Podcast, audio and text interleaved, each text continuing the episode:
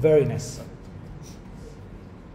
الحمد لله رب العالمين والصلاة والسلام على عبد الله ورسوله نبينا محمد وعلى آله وصحبه أجمعين أما بعد So first of all, I would like to begin by praising Allah and I would like to begin by asking Allah to exalt the mention and grant peace to our messenger Muhammad sallallahu alayhi wasallam and to his family and his companions. I would also like to extend my thanks and gratitude to all of the organizers, the administration of the masjid, who facilitated this event to take place in such a beautiful masjid. We ask Allah subhanahu wa ta'ala to place it heavy on the scale of their good deeds Yawm al Qiyamah. And we ask Allah subhanahu wa ta'ala to make this masjid a place which is blessed, a place where Allah's tranquility descends and the angels surround it, and mercy covers the people within it, and that Allah subhanahu wa ta'ala mentions them in a gathering that is better than the gathering that they are in. Our topic today is a really beautiful topic. We're going to be talking about it's difficult to maybe even find a, the right summary for it, but we're going to be talking about al madahib al fiqhiyah. The madahib, the madhab, as it relates to fiqh.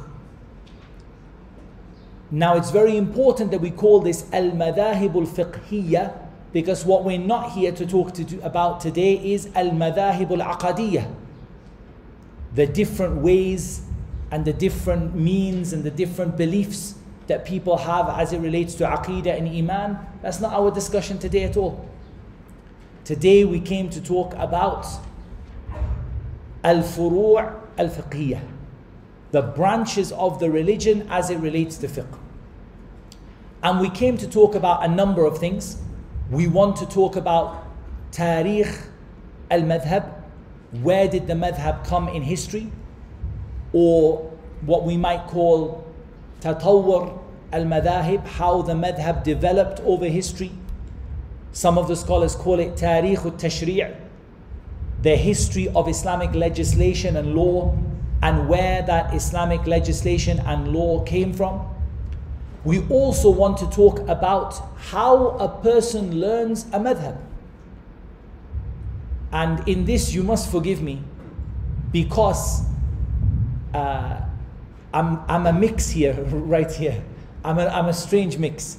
When I started studying Islam, I started studying it upon the madhab of Imam Ahmad. Not really out of choice, uh, although it's an excellent madhab to study, but just because that was what was available for my teachers. So we took Akhsar, uh, you know, Akhsar al-Mukhtasarat and these books in the madhab of Imam Ahmad. Zad al-Mustaqni' in these books. Then I started teaching in Al-Madrasat al-Umariyah. So we went on the madhab of Imam al-Shafi'i. So all that I'm going to gather for you for the madhab of Imam al-Shafi'i, I took it from Sheikh Abdul Rahman. So not that I'm blaming Sheikh if I say something wrong, it's my fault. But I took it from him uh, because he grew up in the madhab studying the madhab and memorizing the books of the madhab and teaching the madhab. So from him I took some discussion about al madhab al Shafi'i. As for the Hanafi madhab, which I think is important for us to talk about because it's very popular here in South Africa, I went to research some of the books and the way people study the madhab. I researched it for myself, so I'm not going to say to you, I'm not. Uh, an authority on the madhab, but we took some of the most famous books that are studied in the madhab just to present to you how a person studies. Because, as we're going to talk about later on today, inshaAllah ta'ala, الحكم على الشيء فرع عن تصوره. This is very important, wallahi ikhwani.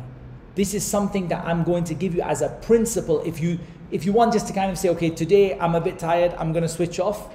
I'm going to really give you basically two things. If you take these two things as general principles, you everything I'm going to say is going to fall under these two things. The first, al-hukmu ala shay far'un an. You can't issue a ruling for something until you understand what the thing you're issuing a ruling for is. For so many people, I see them arguing about al madahib al fiqhiyah, and the person has tasawwurun, a, a tasawwur which is false, khati, or even we can say tasawwurun batil, a completely false understanding of what the madhab is. So someone comes and says, haram, haram alik, haram. You cannot take a madhab. The other one comes and says, fardu ayn upon you. Like they said to me when I first became Muslim. They said, Ya akhi, nashukku fi imanik. We doubt your iman. I said, why, what did I do?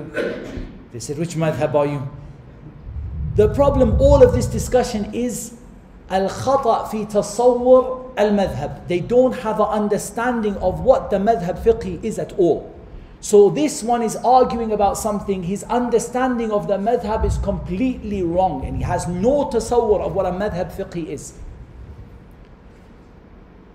And the other one also has no proper tasawwur of what the madhab fiqh is.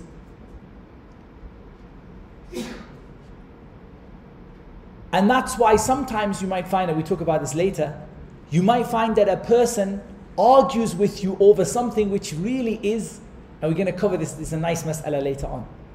Can an ordinary person, or I'm not going to say cancer, it's wrong. I'm going to say to what extent can an ordinary person, a non learned person, follow a madhab? Of course, intisab we agree, and anyone can say Muhammad Tim al Hanafi Muhammad Tim al-Maliki, Muhammad Tim al-Shafi'i, Muhammad Tim al-Hanbali, and intisab, yes. But where might the, the, the layman actually struggle? As an example, someone comes and says, I am Abdullah al-Shafi'i. Hayyak Allah ya Abdullah. It's lovely to meet you. Ya Abdullah, could you tell me one book that you have taken in the Shafi'i madhab. At least, at least, at least you took one book, right? At least you have one single source, Matan Abi Shuja'. At least you have one single source of the madhab. What do you mean?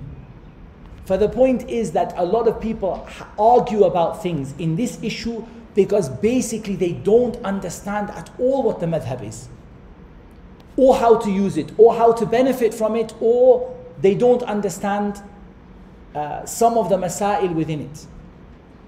So they might confuse, for example, the issues of taqleed with the issue of, for example, intisab, attributing yourself to the madhab, or they might confuse taqleed, which is in, in reality a darura for many people, a necessity for many people, versus what some people call a taqleedul a'ma, any absolute blind following to the point the person says, Don't tell me the hadith. Ana ala. I'm on my madhab. And they might confuse this issue. I'm not talking about what the ruling, we haven't covered the hukm yet. We're just talking about tasawwur. The person is shouting at someone, Wallah haram alayk, you are muqallid, this is evil, it didn't come in the Quran, it didn't come in the Sunnah, and they're fighting about it. And the person aslan doesn't differentiate between the types of taqleed. He didn't understand what taqleed is, he doesn't understand what ijtihad is, he doesn't understand the marahil, the stages a person goes through in their understanding of fiqh. So they're arguing about something asalat and they don't understand it. So the first qa'idah we're going to take is al-hukmu ala shay far'un an tasawwurih until you understand what we're talking about, you won't be able to judge what is allowed and what is not allowed.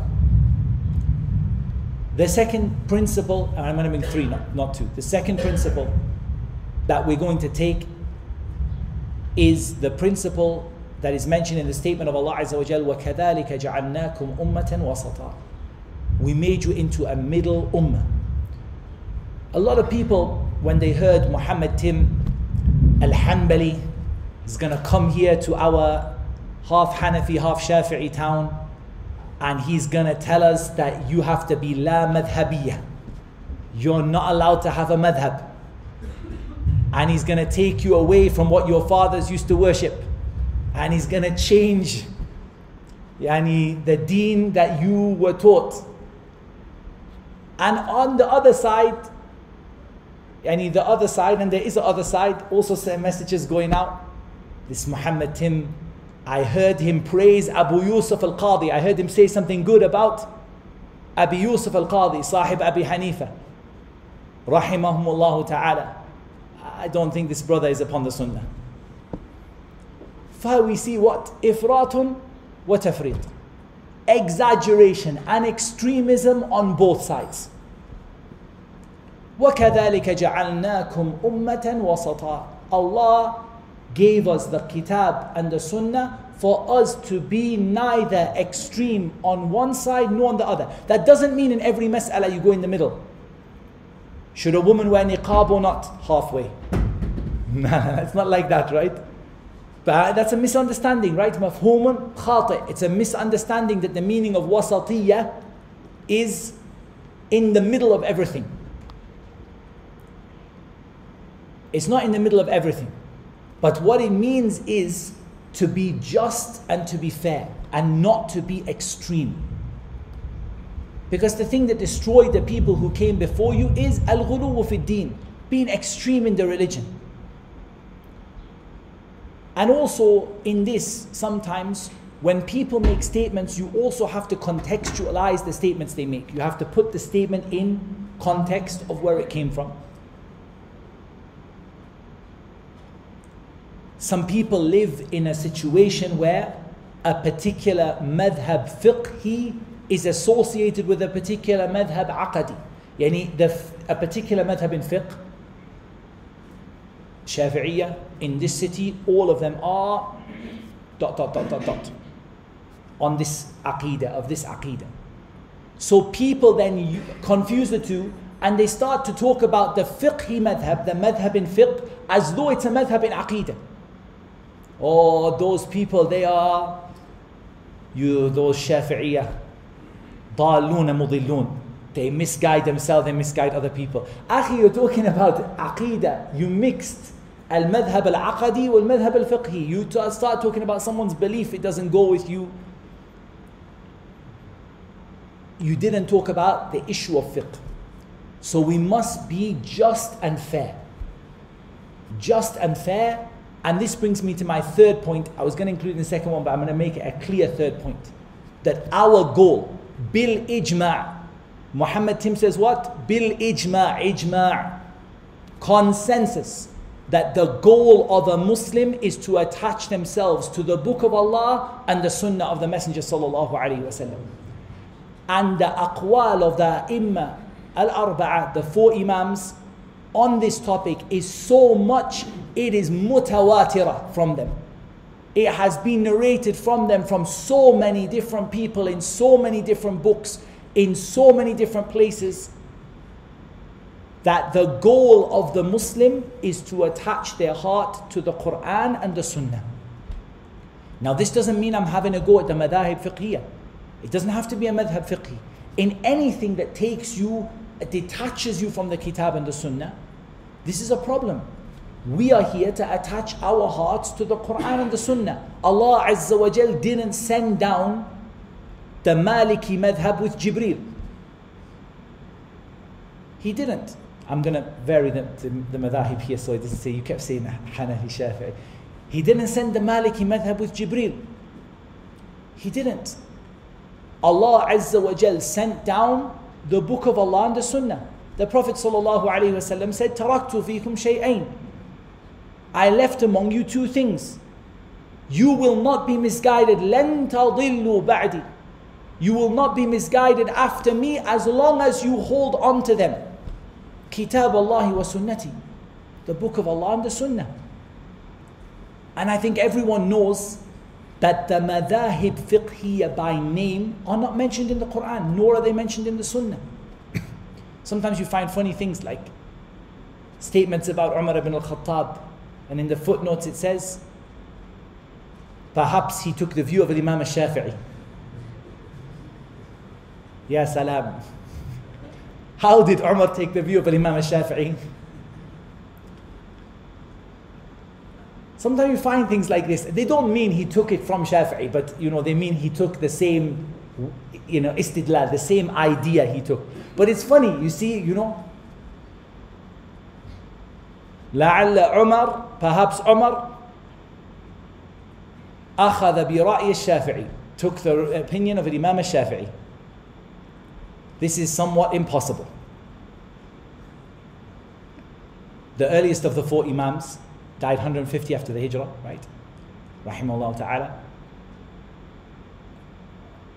Up to, what is it, 250, whatever. So 150 to 250 years after the Hijrah, there was no, uh, Umar never met. La Abu, La Hanifa, wala Malik, wala Shafi'i, wala Ahmed. Rahimahumullah ta'ala.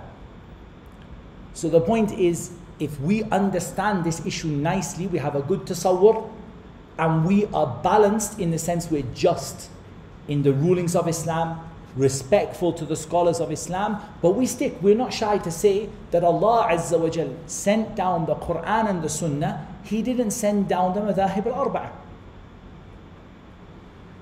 He sent down the Quran and the Sunnah. وما ينطق عن الهوى إن هو إلا وحي يوحى. Add to that that Abu Bakr and Umar and Uthman and Ali radiallahu anhum فعليكم بسنتي وسنة الخلفاء الراشدين stick to my sunnah the sunnah of the خلفاء الراشدين those خلفاء الراشدين didn't know any مذهب of أبي حنيفة ولا مالك ولا الشافعي ولا أحمد So the point is here, we're going to be just. We're not going to take away from our ulama. We're not going to detract from them or to speak badly about them or to detract from the khidmah that they did for the ummah. And honestly, I believe when you finish studying the madahib fiqhiyya, you're going to say, ما أعظم هذه الخدمة. What an amazing service these people did for the ummah. And they did an amazing service to the ummah. We're not going to take away from that. But we're not going to be shy in attaching people's hearts to the Quran and the Sunnah. As did who? Who did we take this from? Did we invent this ourselves? We took it from Al-Imam Abi Hanifa, rahimahullah ta'ala, Imam Malik al-Shafi'i and Ahmad. All of them kept saying, to go to the Kitab and the Sunnah, we're going to bring some of the statements that they said with regard to attaching your heart to the Quran and the Sunnah. So this is important. So a person now, in summary, who studies a madhab fiqhi, and they do so while attaching their heart to the Quran and the Sunnah, then this person, inshallah ta'ala, has done, I don't even say they haven't done wrong, they've done well. He's done a good job to study the madahib fiqhiyya, murattaba, bit in, uh, in order, in stages, by taking the different topics of within the, the, the wider topic of fiqh, like fiqh, usul al-fiqh, al-qawa'id al-fiqhiyya, al-furuq al-fiqhiyya, al-khilafiyat, all of these different topics we're going to talk about in fiqh, he takes them and he takes them from a curriculum that is murattaba, it's ordered, and it is tadarruj. It starts him off easy, then a little bit more, a little bit more, a little bit more. He's done great. But his heart is attached to what? What does he crave for? What does he hope for? What is he dreaming of at night? He's attached to his heart to the Quran and the Sunnah. He wants to obey Allah and obey the Messenger sallallahu alaihi wasallam. يا أيها الذين آمنوا أطيعوا الله وأطيعوا الرسول وأولي الأمر منكم. From the best of what is said about the word ulul amr is al-ulama wal-umara. They are the scholars and they are the leaders. Allah told us absolute obedience to Allah absolute obedience to the Rasul sallallahu alaihi wasallam. As for the ulama and the umara, the leaders and the scholars, the obedience to them is في ضوء طاعة لله وللرسول صلى الله عليه وسلم in the light of your obedience to Allah and to His Messenger صلى الله عليه وسلم. This is just a khulasa, like a little something just to get you started so that the one who wants to run away, they can run and the one who wants to stay, they can stay. But inshallah, yani this is the, the mukhtasar of what I want to share with you today. Khwani, let's talk very, very briefly. And the problem is just my introduction to fiqh is, is like 24 hours long. No, that's really, it was 26, 24, 26 hours, something like that. So I'm gonna have to be like very, you know, very summarized. The word fiqh, because we have to start with the tasawwur, right? We said before we understand the madhab, we have to have a tasawwur of what the madhab is. Somebody tell me what's a madhab. First of all, the madahib we're talking about are not to do with aqidah, it's fiqh. So let's talk about fiqh. The first word or the first meaning of the word fiqh, it is al-fahmu daqiq it is to have detailed understanding. I, I don't like to say that it's, the, it's just to have understanding. And some people say al-fiqh wal fahm. That's true, but in Arabic the words are different, right? We need to have something a bit more. I mean, what, what makes the difference between understanding and fiqh? Why don't we call it the madahib of understanding? Why do we say fiqh? Because fiqh is about deep understanding. Ibn Faris, rahimahullah ta'ala, he said, الفاء والقاف والهاء أصل واحد صحيح يدل على إدراك الشيء والعلم به ثم he said uh, he said first of all he said these three letters fa and qaf and ha they are a single root which tells you about understanding something and having knowledge of it he said ثم اختص بذلك ilm sharia he said then the, it became used specifically for the sharia it became used specifically for the sharia Ibn Qayyim rahimahullah ta'ala he said والفقه أخص من الفهم وهو فهم مراد المتكلم من كلامه fiqh is more specific than understanding it means knowing what the person who is speaking knowing what they want others said العلم المؤثر في النفس الدافع للعمل It's the knowledge that affects you and impels you to act. And the statement of the Prophet صلى الله عليه وسلم من يريد الله به خيرا يفقهه في الدين. This is hadith in Bukhari and Muslim from the hadith of Muawiyah رضي الله عنه. Whoever Allah wants good for, He gives him fiqh, i.e. He gives him a detailed, deep understanding of the religion, or he gives him knowledge that he acts upon. Because that's some of the scholars, they said the difference between understanding and fiqh is that fiqh is knowledge that you act upon. And fahm is just you, you know, like I know it's halal, but I know it's haram, but I still do it. But uh, they said that fiqh, it means to really understand it properly.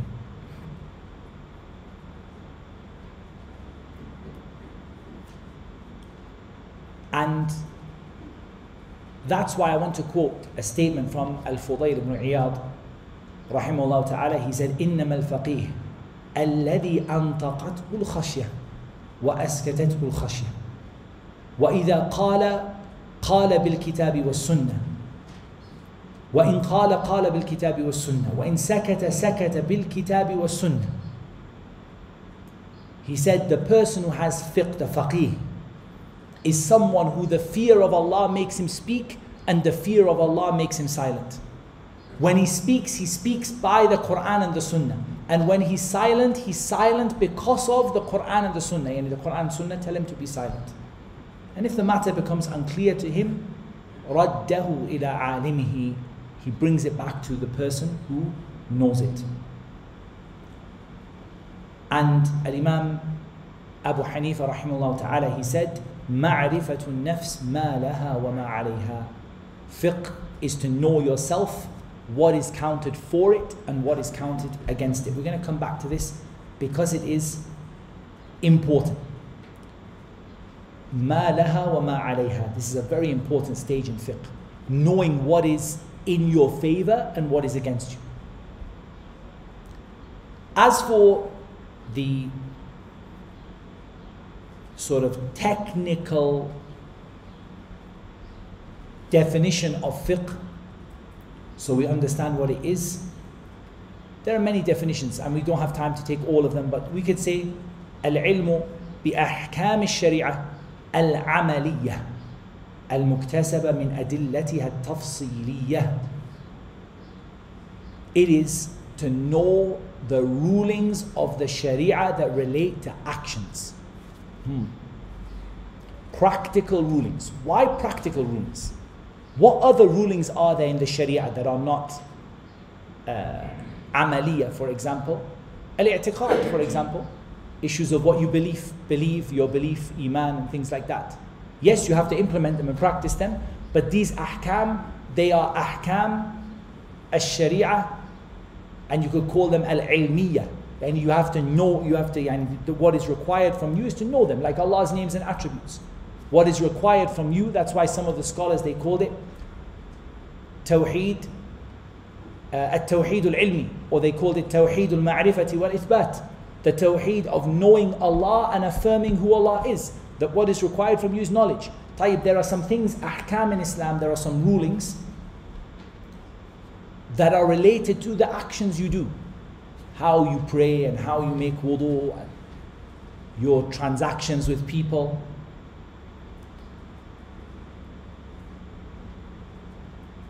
But where are these rulings taken from?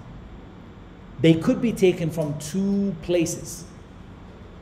They could be taken from al adillah al ijmaliyah, if that's the right term for it. They could be taken from adilla ijmaliyah, evidences which are general and summarized. For example, al amru yufid al wujub. Every command that comes in the Quran tells you that this thing is wajib. Allah said, "Wa aqimus salah, perform the salah." You don't have to ask, is salah fard? Allah said, "Aqimus salah, salah is fard." Tayyib, what kind of evidence is this? Is evidence which is ijmaliya, it's generic. It's like it can be used for many ayat, it can be used for salah, it can be used for wudu, it can be used for it can be used for many, many, many different things. It can be used for mu'amalat, transactions, marriage, divorce, and it's like a principle in nature, and it covers all types of legislative rulings. Mostly we study this in usul al-fiqh.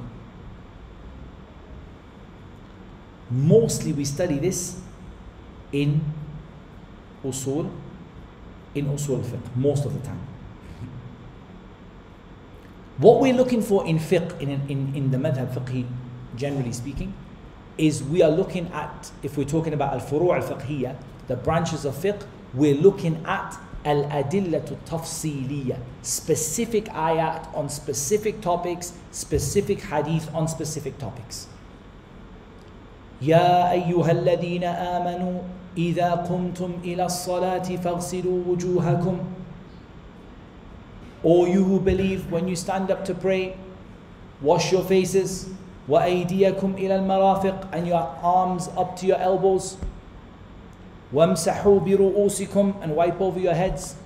وَأَرْجُلَكُمْ إِلَى الْكَعْبَيْنِ And wash your feet up to your ankles. Is this a generic evidence that's used in all areas of Sharia? No, it's a specific evidence that is used in what? In the issue of wudu, tahara. Maybe also you can bring it in the issue of salah. إِذَا قُمْتُمْ إِلَى الصَّلَاةِ You have to stand up to pray. But generally this is tahara, salah is not something that's a principle you can apply to everything. So in general, and this is very summarized, it's not very detailed, it's not very, uh, you know, accurate in the sense of everything. But generally speaking, usul al-fiqh deals with the generic stuff. Deals with the overriding principles. You can think of usul al-fiqh as a toolkit by which you extract rulings from the Quran and the Sunnah and uh, any of the other evidences in Islam. As for, for al-furu' al-fiqhiyya, what we call the branches of fiqh, or we call it fiqh itself, we're dealing with specific issues in specific things. We're not dealing with aqidah because we said al-ahkam al-amaliyah or the madahib fiqhiyah have nothing to say about aqidah generally speaking. Any the Islam, that the sciences of Islam are mutadakhila, right? You can't separate and say, I'm only ever going to study fiqh and I'm never going to study usul fiqh. A'udhu billah. Never going to take it. And you can't do that because fiqh, in usul, everything goes together, right? You can't say, I'm going to study fiqh and I will never look at anything in the seerah. Because by default, you're going to come across things that are also in the seerah and you can't escape it. But in general, in general, al-madahib al-fiqhiyya, they do not deal with masail al-i'tiqad. They don't deal with anything related to aqidah. They deal with al-ahkam al-amaliyya, the practical legislative rulings. There are lots of sciences within that are encompassed within the madhab or within the you can call them branches of fiqh. Uh, in other words, uh, what would we call them? Uh, we in, in, in our institute we call it masarul fiqhi wa usulihi. Like the, the, the, the path of studying fiqh has many sciences within it.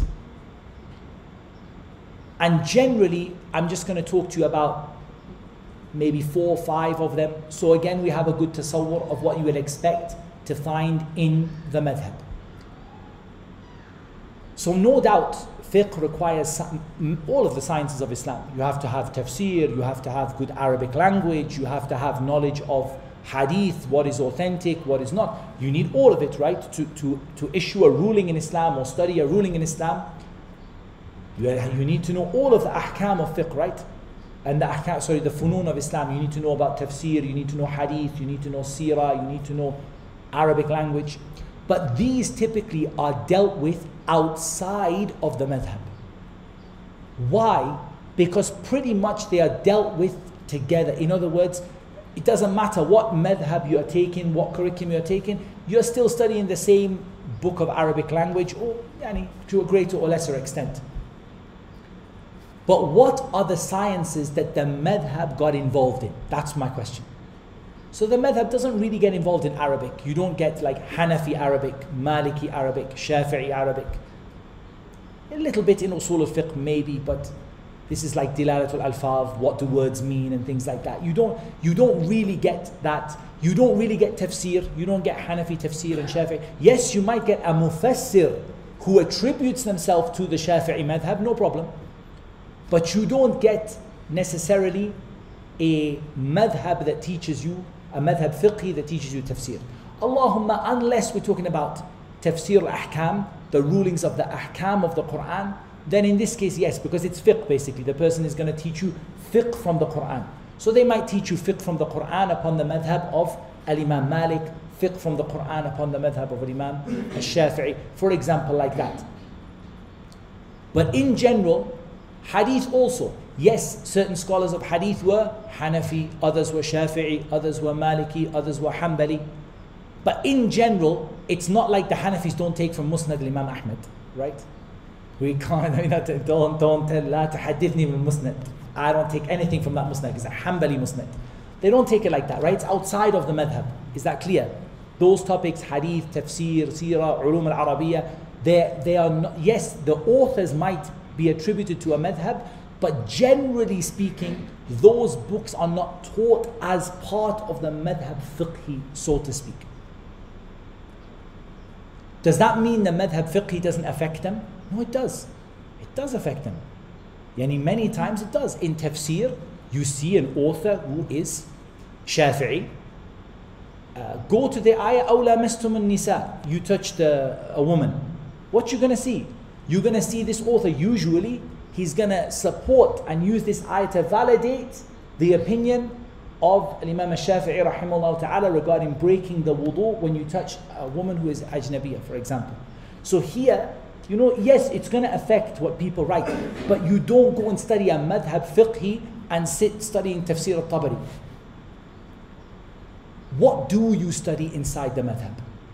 There are a number of, there are actually lots, but I'm just going to talk about, talk about six, seven, eight topics that are typically taught. The first one is what we call al-furu' al-fiqhiyah, the branches of fiqh.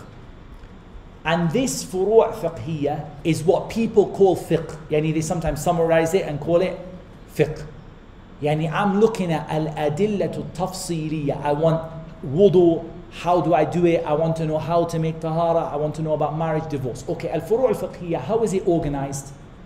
It's organized by dividing it typically into two, into ibadat and mu'amalat. Ibadat are acts of worship, mu'amalat are dealings and transactions. So in mu'amalat you find buying and selling, you find nikah, you find divorce, you find and in mu'amalat you find in ibadat you find about prayer and you find about so generally the ibadat what do you expect to find in there you expect to find the four pillars of islam minus the first one because the first one is aqidah so you're going to find as-salah you're going to find zakah you're going to find uh, Sawm, fasting, you're going to find Hajj. Also, usually, but not in every madhab, but usually you're going to find jihad also in ibadat. Some of them put it in mu'amalat. I'll be honest, I don't know in the books of the Ahnaf where they put it, but in some of the Shafi'iyah, you see sometimes they put it in. Usually they put it in ibadat, an act of worship, but sometimes they put it in mu'amalat. Because it, it has an aspect of both. Yani, like you're, you're talking about you know, there are aspects of dealings with people and there are aspects of, of worship. In the issue of mu'amalat, you're going to find all the things that represent interactions between people. So you're going to find nikah, talaq, al-bay' buying, selling, marriage, divorce. And later on, some of them make it a third category. Some of them don't break it into two. Some of them put in the third one, they put uh, al-hudud wa jinayat. Punishments and crimes and punishments. And some of them put crimes and punishments, just they, they add it in the end, and some of them separate. Different madahib, different authors within the madhab have their, but generally you're going to find acts of worship, you're going to find dealings, and maybe at the end you're going to find crime and punishment. That's what you're going to find in there. This is al-furu' al-fiqhiyah. In other words, what people call fiqh. Then we come to usul al-fiqh. We said usul al-fiqh, it deals with al-adillatul ijmaliyah.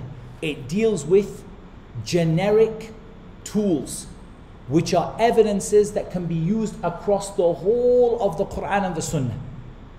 Like we mentioned, an amru yufid al-wujub when you receive a command from Allah, the basic principle is that this command is fardun wajib upon you. It's fardun wajib upon you. Quick benefit on fardun wajib. There are istilahat, right? And this is actually a topic within, within the, the broader topic of fiqh, is you should take uh, tarikh al-madhab wa istilah al-madhab. You should take the terminology of the madhab. For example, what does the word wajib mean in the books of the Ahnaf? Is slightly different to the word wajib in the books of what they sometimes call the jumhur, the other three. Because generally in usul they tend to be, you know, little, you know, somewhat close to each other. The Malikiyya, Shafi'i, and Hanabila. They tend to use each other's books in usul and they tend to. So the point is that the word might mean something different. So someone comes and says to you, for example, two rak'at before Fajr is wajib. Tayyib, first you need to understand, akhi, sorry, one second, what do you mean by wajib? Yani? Is it fard? Is it sunnah mu'akkada? And that's so the point is you need to know your terminologies because you are going to get confused by the term wajib. Then make it even more complicated some of the madahib, especially the Hanabila, they might use the word wajib differently depending on what they're talking about. So, for example, in Hajj, when they talk about uh, something that is wajib, and the difference between a rukn, uh, yani al wajibat, the things that you cannot make up for and if you leave them, you messed it up, and you, your ibadah is cancelled, and the things that you can make up for, for example so there are all kinds of terminologies you should get used to and that is its own topic uh, they sometimes call it istilahat al-madhab or sometimes they call it tarikh al-madhab the history of the madhab so you know because it changes this scholar, the early scholar, he uses this terminology. Have you ever seen, for example, the early Shafi'iyah, when they use the word makruh? most of the time they mean haram. Vast majority of the time when they use the word makruh, they mean haram. But their terminology is, so they'll say like, a zina, zina is makruh. They don't mean makruh, yani, that if you do it, you don't get punished.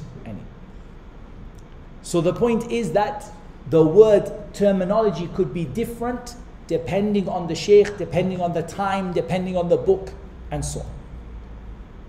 From the sciences that we study within the science of fiqh is we study al-qawa'id al-fiqhiyah, the principles of fiqh. So now we're taking principles, qawa'id, you know, generic principles that we can apply, but they are fiqh principles, and sometimes they call them qawa'id usuliyah because they sometimes argue, does this principle, is it really fiqh? Or have you just stolen it from usul al-fiqh and put it in there? It happens sometimes.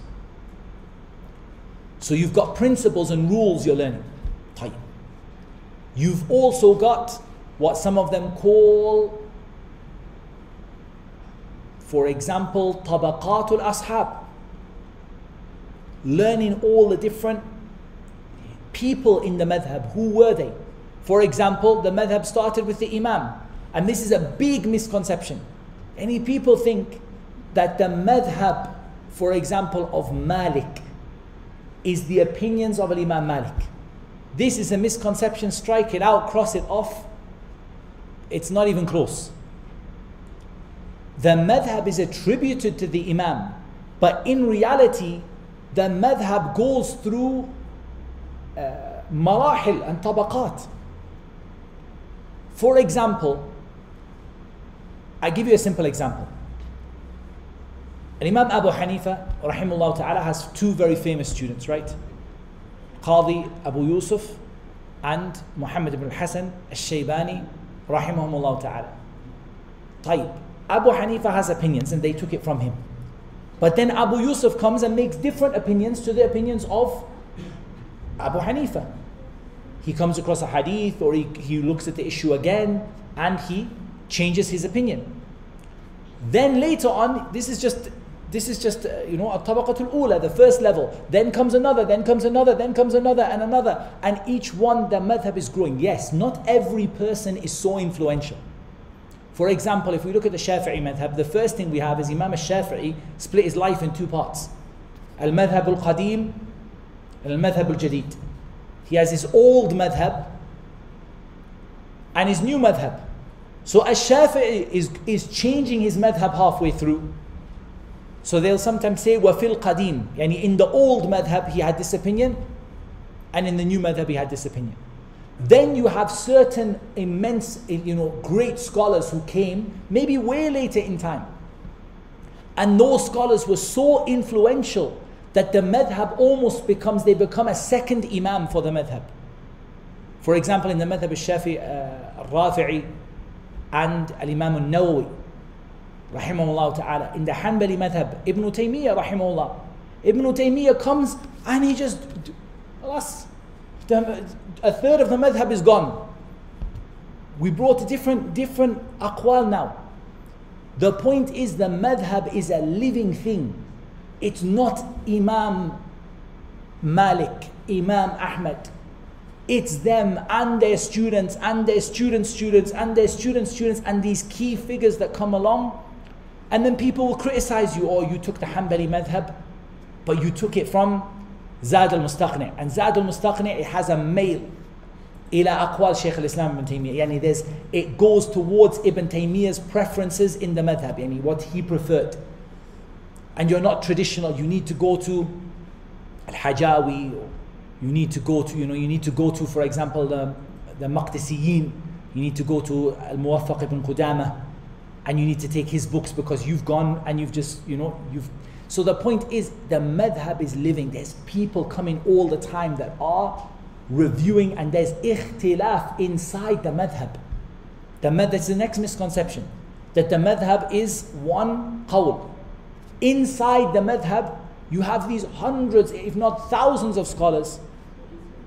Of course, they don't agree on everything. And so you have ikhtilaf, and often the ikhtilaf is again brought back to key figures. For example, whose opinion do you take in this Are you taking the qawl of Shaykh al-Islam ibn Taymiyyah in this issue or are you going with the traditional uh, qawl in the madhab that was before that? Which one are you taking?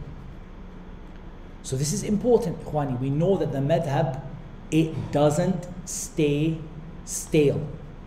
In fact, any madhab that stayed stale, the madhab died. Hold on, the madhab died. Does that mean there were more than four madhahib? Ikhwani, the number of madhahib fiqhiyya, yani no one can count it except Allah. Because in the beginning, we're going to cover the history. In the beginning, people had people had many uh, scholars they went to. And people were taking from Al-Awza'i and people were taking from many different, many different scholars. It wasn't like everyone in the world was going to those four imams and their students. They weren't in the beginning. They had many different scholars and those scholars went outside of the, the madhab. And some of the madhab kind of stayed semi-famous like al-Zahiriyah. Ibn Hazm kind of revived the madhab of Dawood al-Zahiri. Rahimallahu Jami' Ibn Hazm really, he, he like by himself he took that madhab and he made it a fifth madhab. The point is the madahib were many, many madahib. So if we ask ourselves a question, what made these four madahib last the test of time? We said it's not that Jibreel brought them down. What made them last the test of time? Now we're starting to get to the heart of the matter. The first thing is the khidmah that the students did for the madhab. The students did such a service to it. They wrote down what their sheikh said. It said Abu Hanifa rahimahullah ta'ala never wrote a book. It said that he didn't write a book in Aqidah or in fiqh, and some of them attributed al-fiqh al-akbar to him, and some of them said it's still his students. His students wrote. His students wrote. The sheikh said, this is the opinion of our sheikh. Al-Shafi'i wrote, but again, he didn't write in fiqh. He wrote in usul. He has Risala, al-Um. But he didn't write in in fiqh itself. His students came along and they wrote for him. They did khidmah. Also, these madahib, they are in general, they cover, they are shamila, they cover all of the aspects of fiqh, all of the abwab of fiqh. Some of the scholars have opinions in some topics, but they don't have opinions in others. For example, the early tabi'een, the great scholars of the early tabi'een, you don't find them having an opinion in all of the abwab of fiqh. Like, can I gather together the opinions? Even a sahabi like Abdullah ibn Abbas or Abdullah ibn Mas'ud, you cannot find for them an opinion in every single topic from the topics of fiqh. That's the second reason. The third reason is that fiqh is not one science. We said fiqh is a collection of sciences. We talked about usul al-fiqh, al-qawa'id al-fiqhiyah. We talked about uh, al-jam'u wal-farq. Looking at the issues that appear to be similar but in fact are or are different or issues where the same evidence is used and they're two different rulings and things like that. Al-khilafiyat the differences between within the madhab and outside of the madhab so now once you've taken you you're like an expert you know like they say sahib or nafas shafi'i you are your blood is shafi'i. And then you come and say what now do you do now you need to know the khilaf that happened between Abi Hanifa and Ash-Shafi'i generally because the other madahib there is khilaf but it's yani you can say a lot of it came between Imam Abi Hanifa rahimahullah ta'ala and Imam Ash-Shafi'i. So now as in the madhab not the imam but the madhab. So now you're an expert in the Shafi'i madhab. You breathe Shafi'i madhab and you know Shafi'i madhab like you you dream it at night. But now you need to know the issues in which the Shafi'iyya and the Hanafiya differed. So now you can understand the points where Imam Abu Hanifa rahimahullah ta'ala was correct and the madhab al-Shafi'i is wrong. And yes, it happened. And many, many times Shaykh al-Islam ibn Taymiyyah rahimahullah ta'ala takes, and he goes back and he takes, for example, the opinion of Abu Hanifa in a matter and he says, this is the madhab now. And he imported it into the Hanbali madhab. Why? All of this is because they're looking for the truth attached to the Quran and the Sunnah, and now you've taken, you know your madhab, but now you've got to go outside, khilafiyat. What's the difference between this madhab and this madhab, and why, what caused it, and so on. On top of that, you also uh, you study, for example, al-fatawa, what tanzil. You study the issue of fatawa. So you listen to the sheikhs of the madhab because now I've just studied theory. You know, okay, I'm really good. I know all Shafi'i books. I memorized Minhaj and I'm, you know, I know, I started reading Al-Majmu' and I'm, I'm just, you know, I know Shafi'i madhab. But now there's a problem. I'm not a mujtahid, alim. I'm not a great scholar who's qualified to do ijtihad. So what do I need to do if I want to be competent in my fiqh? I need to now read the fatwa of the great scholars of Islam. So now those great scholars, what did they give as their fatwa? Because remember, a fatwa isn't really in the topic of al-furu' al-fiqhiyya, to be honest. It doesn't come under fiqh really. A fatwa is implementing fiqh upon the real world now. And usul al-fiqh and qawa'id fiqhiyya and all these sciences, now implement it for me. Real life. Someone comes and says, Ya Shaykh, I said to my wife, taliqa, taliqa, taliqa, you're divorced, divorced, divorced. Ya Shaykh, am I divorced or I'm not divorced? طيب, I know the madhab, I know the qawl in the madhab, I know the usul, I know the qawa'id. But now I need to see the shaykh. When people came to him, what did the shaykh give the fatwa for it? Okay, what did you see about these sciences? Don't you see that they all go together? Could you imagine? Now, sometimes people talk about are you allowed to go out of your madhab? Could you imagine, generally speaking, if in the first day you started studying, you took the usul of Abi Hanifa rahimahullah ta'ala, and you took the fatawa of Al Qadi Hussein from the Shafi'iyah, for example, and you took Zadul Mustaqni' from the Hanabila in your Furu' Fiqhiyah, and then you went and took Maraqi Su'ud, the Nazm of Jam' al Jawami' and the Maliki, the Maliki poet who wrote it. You are going to be my brother lost. I'm not talking about what's allowed, not allowed. You are going to try it. You're going to be so lost, you're not going to know where you are. Because this doesn't match with this, doesn't match with this. It doesn't, yes, they're all taken from the Quran and the Sunnah, no doubt. But they have things that are consistent. So, one of the great benefits and blessings of the madhab is what? Consistency. Not always truly consistent, but you know, as much as you can. The person talking to you about usul is taking fiqh from the same book as you. The person talking to you about qawa'id fiqhiyah is taking it from the same imams, not imam, because not one imam, the same ai as you. So you end up with something that is like a consistent curriculum that you can actually follow. Now, my brothers, I want to highlight a point here. We are not, until this point, talking about ammat al Muslimin, the regular folk, al awam. We did, we're talking about studying the madhab now. Like, did you ever see a Am who studied you know, al-jam'u al-farq and like the differences in the opinions and khilafiyat between Abi Hanifa and Shafi'i. Nobody, like no one from the regular Muslim studied this, right? But the people who are students of knowledge is very, very hard. Two things are very hard. And I'm not shy. I'm going to get in trouble for saying it, but I'm not shy. It's two things are very, very hard. One is it's very, very hard to do this without a madhab. Saraha. Yes, were there people who did it without a madhab? Yes. Historically, don't don't shoot the messenger. Yani. Historically, there were people and a significant group of people who said, We do not need this curriculum. We don't need these books. I'm going to go to the Quran and I'm going to go to the Sunnah and I'm going to go to the statements of the scholars in general and I'm going to gather this knowledge. But the problem is you're going to gather it in what? Usul al-fiqh, al-qawa'id al-fiqhiyya, al-jam'u al-farq, al-khilafiyat. And you're going to take all of that stuff and you're going to find it to be a lot of effort. And in the end, are you really going to produce something better than what is in the four madahib when you went yourself and you did what they did? You didn't do anything else. Don't think I went and I took the sunnah. you didn't. You just you just went and tried the same thing that they did. And you produced your curriculum, Muhammad Tim's curriculum. La madhabiyya, don't take your madhab. He took it from the kitab and the sunnah you're going to find it adaf, weaker than any of the madahib al-fiqhiyah. So it's very, very hard. People did it. Ibn Hazm, know, he supported it. Shawkani, rahimahullah ta'ala, supported it. Others, sometimes ashab al-madhab even. People from the madhab sometimes, yani.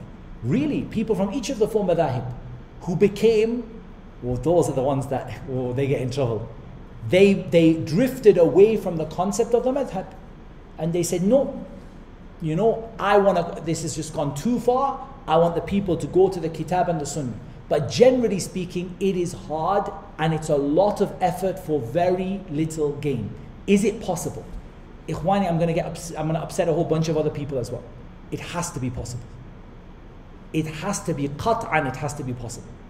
Because otherwise, the luzum of that qawl is that Allah sent you down the Quran and gave you the Sunnah and it's not enough for you. And that is qawlun batil. We believe that is absolutely false. You cannot say that Allah gave the Quran and the Sunnah and the Quran and the Sunnah are not enough for us. اليوم أكملت لكم دينكم وأتممت عليكم نعمتي ورضيت لكم الإسلام دين. Allahumma unless you say one thing. The only argument you can bring, and people brought this argument by the way. Ibn Rajab famously, rahimahullah ta'ala, rahimahullah ta'ala Ibn Rajab al-Hanbali, he wrote a book where he staunchly defended you have to choose one of the four madahib. Lekin this sarahatan it has problems with it. And one of the problems is that it has lawazim, it has consequences to it. So the reality is the Quran and the Sunnah have to be enough. But also, the only real argument you could give is if there was ijma' upon taking from the four madhahib. If there's ijma' that you're not allowed to go outside, and there is not ijma' on this. And I don't think even the most staunch follower of a madhab can argue that there is ijma' on this issue. Al-khilafu fihi mawjood. There is khilaf, there are scholars from all of the madhahib who went further, deeper, so in reality, you don't have la ayah, wala hadith, wala ijma'. You don't have a ayah, nor do you have a hadith, nor do you have ijma'. Ibn Rajab proves this. He brings what? Qiyas. Ibn Rajab in his Risala, where he tells you you have to be one of the four madahib, his qiyas is upon the qira'at al-saba'. And you have like you have to read a qira'ah from the qira'at. You know, you have to read a qira'ah from the qira'at, so you have to take a method. This is qiyas ma'al fariq. Qiyas doesn't stand up to any scrutiny whatsoever. Rahimahullah ta'ala, the great Imam, Imam Hafiz, Ibn Rajab. It's an amazing book, wallah. But in reality, the argument is look, I don't have la ayah, wala hadith, wala ijma'. I don't have a ayah or hadith or ijma'. So it comes to like qiyas and, you know, trying to prove something. And so in reality, I don't believe it is impossible for a person to have a tafaqquh without a madhab. But it's extremely hard and very, very few people did it. Very few people achieved it. And in general, very, very few people achieved this issue of getting tafaqquh, even those who supported it. Shaykhuna Shaykh Nasir al-Albani rahimahullah ta'ala, very, you know, we know Shaykh Nasir, right? His introduction to Sifat Salat al-Nabi and how he, you know, take it from the Kitab and the Sunnah. لكن Sheikh Nasir, rahmatullahi alayh, came from studying the Hanafi madhab, rahimahullah ta'ala. I'm not saying that the Sheikh would not have achieved what he achieved, but the point is that like it's not easy to get that tafaqquh that without, you know, starting off with a curriculum. So what I'm here to say to you is that the madhab ikhwani, it is a curriculum for studying fiqh and the sciences connected to fiqh. That's what it is. It's not wahi. Jibril didn't bring it down. It's not masoom. It's not a matter that I don't pray in a Hanafi masjid and I don't marry a Shafi'i woman. This is, this is, this is how that, that when we hear the history of the madahib, it got to this point. وصل إلى درجة والله العظيم there were four jama'at around the Kaaba one Hanafi, one Maliki, one Shafi'i, one Hanbali you're not allowed to go and pray behind the other one what is this? What religion is this? I don't know this from Islam. But to understand the madhab as a curriculum which gives you a curriculum that is consistent, three things it's going to give you. A curriculum that is consistent, meaning that it's going to match.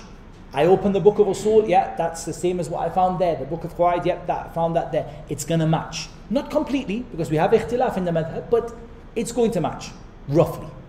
The second thing is that it is tried and tested. And this is a good argument Ibn Rajab makes, and this is a, this is a true argument. And it is tried and tested. and it's you you don't need to go and reinvent the wheel and it's tried and it's tested. Many many hundreds of thousands if not millions of people studied the books graduated got the fiqh went on. Alhamdulillah.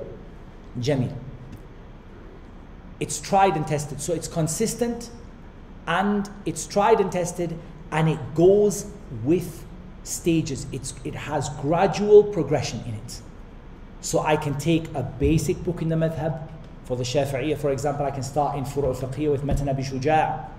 Then I can take, um, I can take, uh, for example, before Az-Zubad, I could take Az-Zubad after that. I could take um, Al-Yaqut al-Nafis before that. Then I could take Az-Zubad. Then I could take Umdat al-Salik. And then I can take Al-Minhaj. Each one of them gets a little bit more difficult.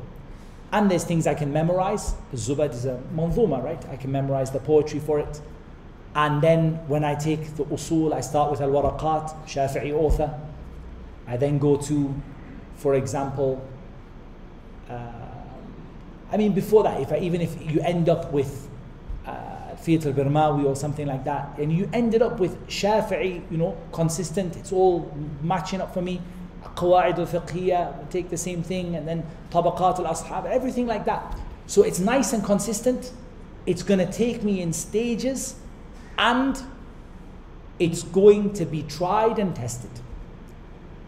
But just like the madhab has many, many, many benefits, many benefits, just like it has fawaid, many, many benefits, and it's a great blessing there are also harms for the person who doesn't use it properly. From among the harms for the person who doesn't use it properly is al-i'rad an al-kitab wa sunnah. Leaving the Quran and the Sunnah. And by that I mean rejecting even a hadith or turning away from it. Or this ta'assub, like extremism with regard to holding on to the madhab. Like we said, for jama'at, we don't pray with you, you can't marry this one. And uh, you know you're not allowed to pray in the masjid of this person and this kind of stuff. This was never present in the time of the four imams. Rather it was probably even 500 600 years after the hijrah for a, to a certain extent. Maybe before that there was some where you started to have real ta'assub in the madhab you started to have real uh, differences of opinion uh, after the time of the tabi'een and then onwards. Yani. So you can say that until the middle of the 200s after the hijrah, you didn't really have any ta'assub madhabi, like extremism in following the madhab. That's why you see the Imams are telling you, إِذَا صَحَّ الْحَدِيثِ فَهُوَ madhabi. If the hadith is authentic, it's my madhab. Don't take from me, but ask, look from where I took. All of these things are coming from the Imams. So until about 250 years after the Hijrah, you really don't have ta'assub. What causes the madhab to spread? To be honest, what causes the madhab to spread in reality is siyasa, politics. That's, that's a fact, historical fact. What causes a madhab to spread is nothing other than politics. It's not the this madhab was stronger, this madhab was weaker. Al Imam al Bukhari, can you imagine if his madhab was collected and documented? The madhab of al Bukhari. Some of them call it madhab Ahl al Hadith. And it's, a, it's the fiqhi madhab of Ahl al Hadith, some of them call it like that. But in reality, the reason a madhab became popular is because of politics. Someone was appointed chief judge, for example, Abu Yusuf rahimahullah ta'ala, in his time was appointed the chief judge. Now, as the chief judge, he appoints all the other judges. He's appointing Hanafi jurists, of course. So now the Hanafi madhab spreads because the, those in authority have appointed the senior judges Hanafi and he appoints his Hanafi judges to go with him and then the madhab spreads. And then what happens two, you know, 200 years later, you see the Shafi'i madhab in that country all over the place. What happened? Politics. Somebody changed position, he got taken out, someone died, someone else got put in, he chose the Shafi'i jurist, Now the, the Amir of that mantiqa, the Amir of that area tells everyone, you have to be Shafi'i, we're only, we're only doing qada, we're only doing judges, judgments upon the Shafi'i madhab. So now the Shafi'i madhab spreads. And that's why if you look at the world today, recently, the Ottoman Empire, relatively recently, imposed the Hanafi madhab upon the, the courts, right? And so all of the countries that were under Ottoman rule, by and large, all of them had the Hanafi madhab. When uh, uh, was formed, Saudi Arabia was formed, again, uh, the judges were from the Hanbali madhab. Uh, the Saudis are not that not, not that much of a fan of this whole no madhab thing. Yani. They're not they're not on that. Yani. That comes from yani, the Ahlul Hadith in, in like you know, for, for example in, in India some of them really supported it and stuff like that. But in terms of like they're not a great fan of it. So they implemented Hanbali fiqh in the courts. Now when you go to Saudi, try to find someone who is teaching Matan Abi Shuja'. You look from the top to the bottom, you find some guy hiding in the corner. Like, don't tell anybody. يا أخي زاد المستقنع أخسر المختصرات and كافي المبتدي and you know they're teaching they became the madhab in the country yes there are people alhamdulillah there are people teaching the haramain other madhahib and things like that but it's not widespread likewise you look at the spread of the maliki madhab in northern africa many of those countries were hanafi before that what happened did they realize the maliki madhab is much better Or they got free copies of the Muwatta. No, it's not like that. They don't actually use the Muwatta, to be honest with you. They don't really refer to a Muwatta, which is a, shame because the Muwatta is an amazing book, but they don't really like have a lot of attachment to it.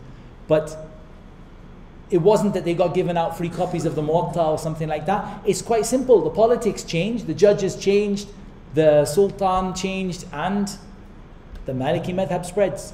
It's very rare I can't say never, but it's very, very rare that a madhab spreads because of its virtue or because of the quality of the teaching. Mostly, yani, most of the time, it spreads because of politics. Because somebody got appointed as a judge, some one of the sultan he says that you have to follow this madhab, and it becomes taught to the people and it becomes widely, it becomes widely spread. There could be, of course, لكل قاعدة استثناء every principle has an exception yeah for sure you find you do find walillah alhamd you know times where a madhab is spread because people love the books and they became accustomed to it and so on yeah you find that for example the spread of the Hanbali madhab not that I'm defending my madhab that this the spread of the Hanbali madhab in Damascus in Damascus in the Al-Madrasat al-Umariyah the uh, you know, Ibn Qudama, Muwaffaq ibn Qudama, and Abdul Ghani al Maqdisi, there was no sultan there, there was no sultan who enforced it. The, the Qadi was Shafi'i, Ibn Abi Usrun. He was a Shafi'i, rahimahullah ta'ala, the, the chief justice of the region, and the, the, the courts were Shafi'i. But when the Sheikh started teaching, a great alim with great knowledge, and he started writing books, so people came and learned the madhab. And it does spread through like the quality of teaching sometimes. We don't say the quality of the madhab, but the quality of the teaching, and it does spread sometimes. Now, a lot of yani Hanbali madhab, a lot of it spread around the world simply because of, for example, a lot of people graduating from uh, Saudi universities. It's not a bad thing, and it's nothing wrong with it. I'm just, you know, it's a historical fact. People graduated from universities and they you know, they came and they, when they teach their classes, they teach what they know. They teach what their teacher taught them. They teach the Hanbali madhab. And so it's spread kind of online and things like that. So you do get the madhab sometimes spread because of teaching quality or availability of teachers. But a lot of time, particularly in the past, it was closely affiliated with politics and who got appointed and who didn't and who was in favor with the sultan and who didn't. And that's why it even reached a very silly phase you know, honesty, it really did. Um, a really, uh, you know, not praiseworthy face, where the Sultan, for example, would bring the people to make fun of each other, like the madahib, to attack each other for entertainment. So they would give you a mas'ala that is like really, really like, you know, it's extremely hard to understand the reality of it. You know, they would they would give a mas'ala or they would give something that it's hard to understand, or something like really impossible to exist. You know, like they I mean they said like really silly things, you know, like if a person uh, breaks wind and they had something there and then they does it their wudu break when they open this thing or does they like they brought like just things that don't have any practical it doesn't exist yani it doesn't but they brought it why we bring you know on the right hand side we have the noble ahnaf and on the left hand side we have the noble shafi'iyya yalla let's see hat fight it out with each other but it wasn't praiseworthy. It wasn't for Allah subhanahu wa ta'ala. And none of the scholars of Islam and the scholars of those madahib who were upon the Quran and the Sunnah, they didn't praise it. It was just people just arguing, you know, like jadal and just going back and forward. وكان الإنسان أكثر شيء جدلا. Many times people just argue and then they started to attack each other and you know this is not what Islam was about and it's not why the madhab was formed. And that's why this ta'assub it came from around that stage. It came after 250 after the Hijrah, when the book started to be written. And of course, when you write an opinion, and then someone across the road writes a different opinion, you get a little riled up. You start to write a refutation of what they said, right? Uh, guy is jahil, he doesn't know what he's talking about. And you write and you defend yourself. And then the other person comes and they defend. And so okay in the beginning even you know 300 400 it's it's okay you know people there's a little bit of stubbornness there's a little bit of like this is my madhab and don't talk to me but it's not as bad until it gets to the stage where it becomes just partisanship uh, hizbiyah if the word is the right you know forming sects and sectarianism and partisanship and ta'assub and blindness and just everybody attacking each other and nobody respecting the Quran and the Sunnah before respecting the Imams. And this came, you know, particularly, you can say it got worse from the fall of Baghdad. Yani from 656 after the Hijrah or something like that. This now it, it really became like worse and worse and and worse. I just want to talk about, and i need to take a break because three o'clock we, we, we, need to give you guys a break. We've been sitting for a long time. I just want to talk about one faida or one benefit here. And this is why do people differ? Because this is another thing we as Muslims, we really struggle with ikhtilaf or al-khilaf wal-ikhtilaf. Some of them said al-khilaf is mamduh and al-ikhtilaf is madmum. Some of them said this, that the word khilaf just means, you know, we didn't see quite the same way and it's not necessarily blameworthy, but ikhtilaf, you know, we went head on. Some of them said this, but in any case, there are three basic reasons why we have differences of opinion. The first one is the textual evidence, a difference in the actual evidence that we're going back to. Al-Shafi'i rahimahullah ta'ala, he mentions in Jumma'ul Ilm, nobody has memorized all of the hadith of the Prophet sallallahu alaihi wasallam. And we know if we just look at the hadith that were narrated, not memorized, but narrated, we see that, for example, in general, uh, Imam Abu Hanifa, he was considered to be muqil, and it's not correct to say that he was da'if al hadith. I don't believe it's correct to say that he was weak in hadith. I think this is not correct. I don't think there's an evidence for it. Rather, he was muqil and he didn't narrate a lot of hadith. And he didn't narrate large volumes and volumes and volumes of hadith, generally speaking. How many hadith he knew? Al-ilmu indallah. But he didn't narrate lots and lots and lots of hadith. Some of them were, were rough on him. They said da'if al-hadith, he wasn't strong. But it's not the reason. He was muqil, yani he didn't have so many hadith that he narrated. And there's nothing wrong with that. The second is, for example, Al Imam Malik, we have Al Muwatta. Al Imam al Shafi'i is considered to be, and, and Imam Malik, and himself, if you look at Ahmed and Shafi'i and Malik, This is considered to be a silsila dhahabiyya in ilm al-hadith. Yani the highest standard of hadith is a hadith narrated by Ahmad from a Shafi'i, from Malik, from Nafi', from Abdullah ibn Umar. They say, radiallahu anhuma, they say this is the highest standard of hadith that exists. So they, they were mukthirun, and they had, they said Imam Ahmed memorized alfa, alfi hadith, a million hadith.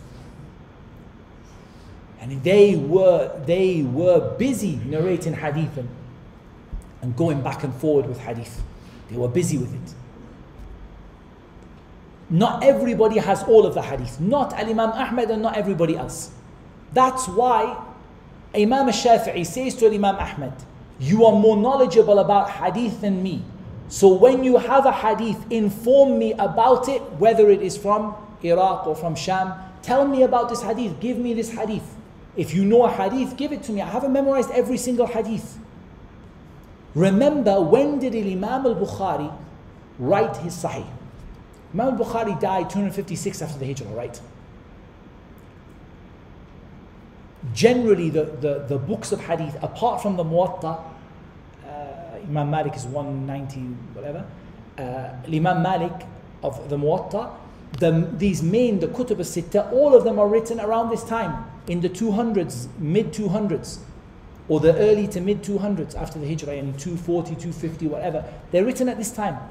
That means that in general, neither did Imam Abu Hanifa, nor did Imam Malik, nor did really Ash-Shafi'i and Ahmed, because they are really that they are the ones Bukhari is narrating from, not the ones that they none of them had you know, Bukhari and Muslim and Abu Dawud, Nasai, Tirmidhi, Ibn Majah, and Rasat looking through it and saying, okay, this is my madhab from this hadith. They, they traveled, they memorized, they took narrations, they reported them, they tried their best. So this is the first reason you have ikhtilaf. One person knows a hadith, one person doesn't. And there's a misconception here which a lot of people have.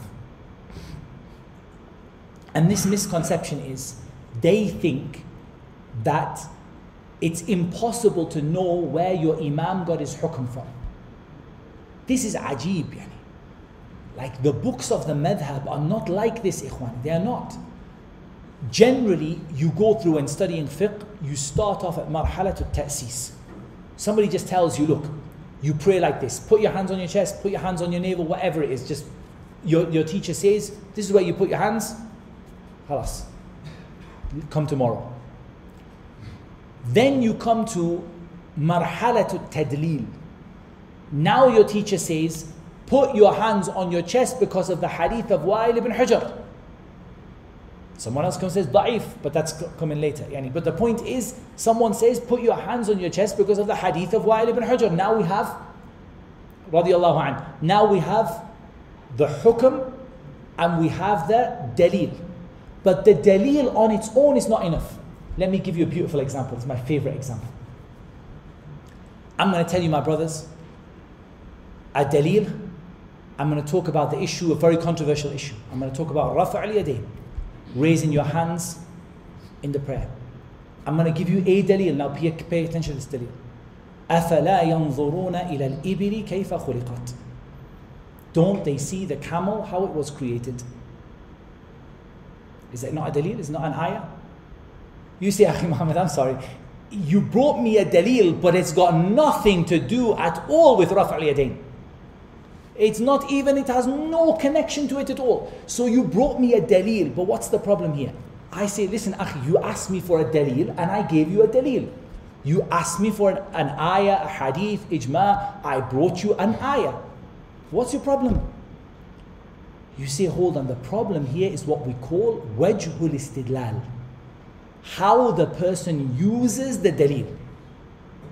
Sah? How did that, this person, he got the dalil, but he used the dalil wrong. This dalil has no connection to the issue of Raf' al not for it, not against it. it. has no connection to it at all.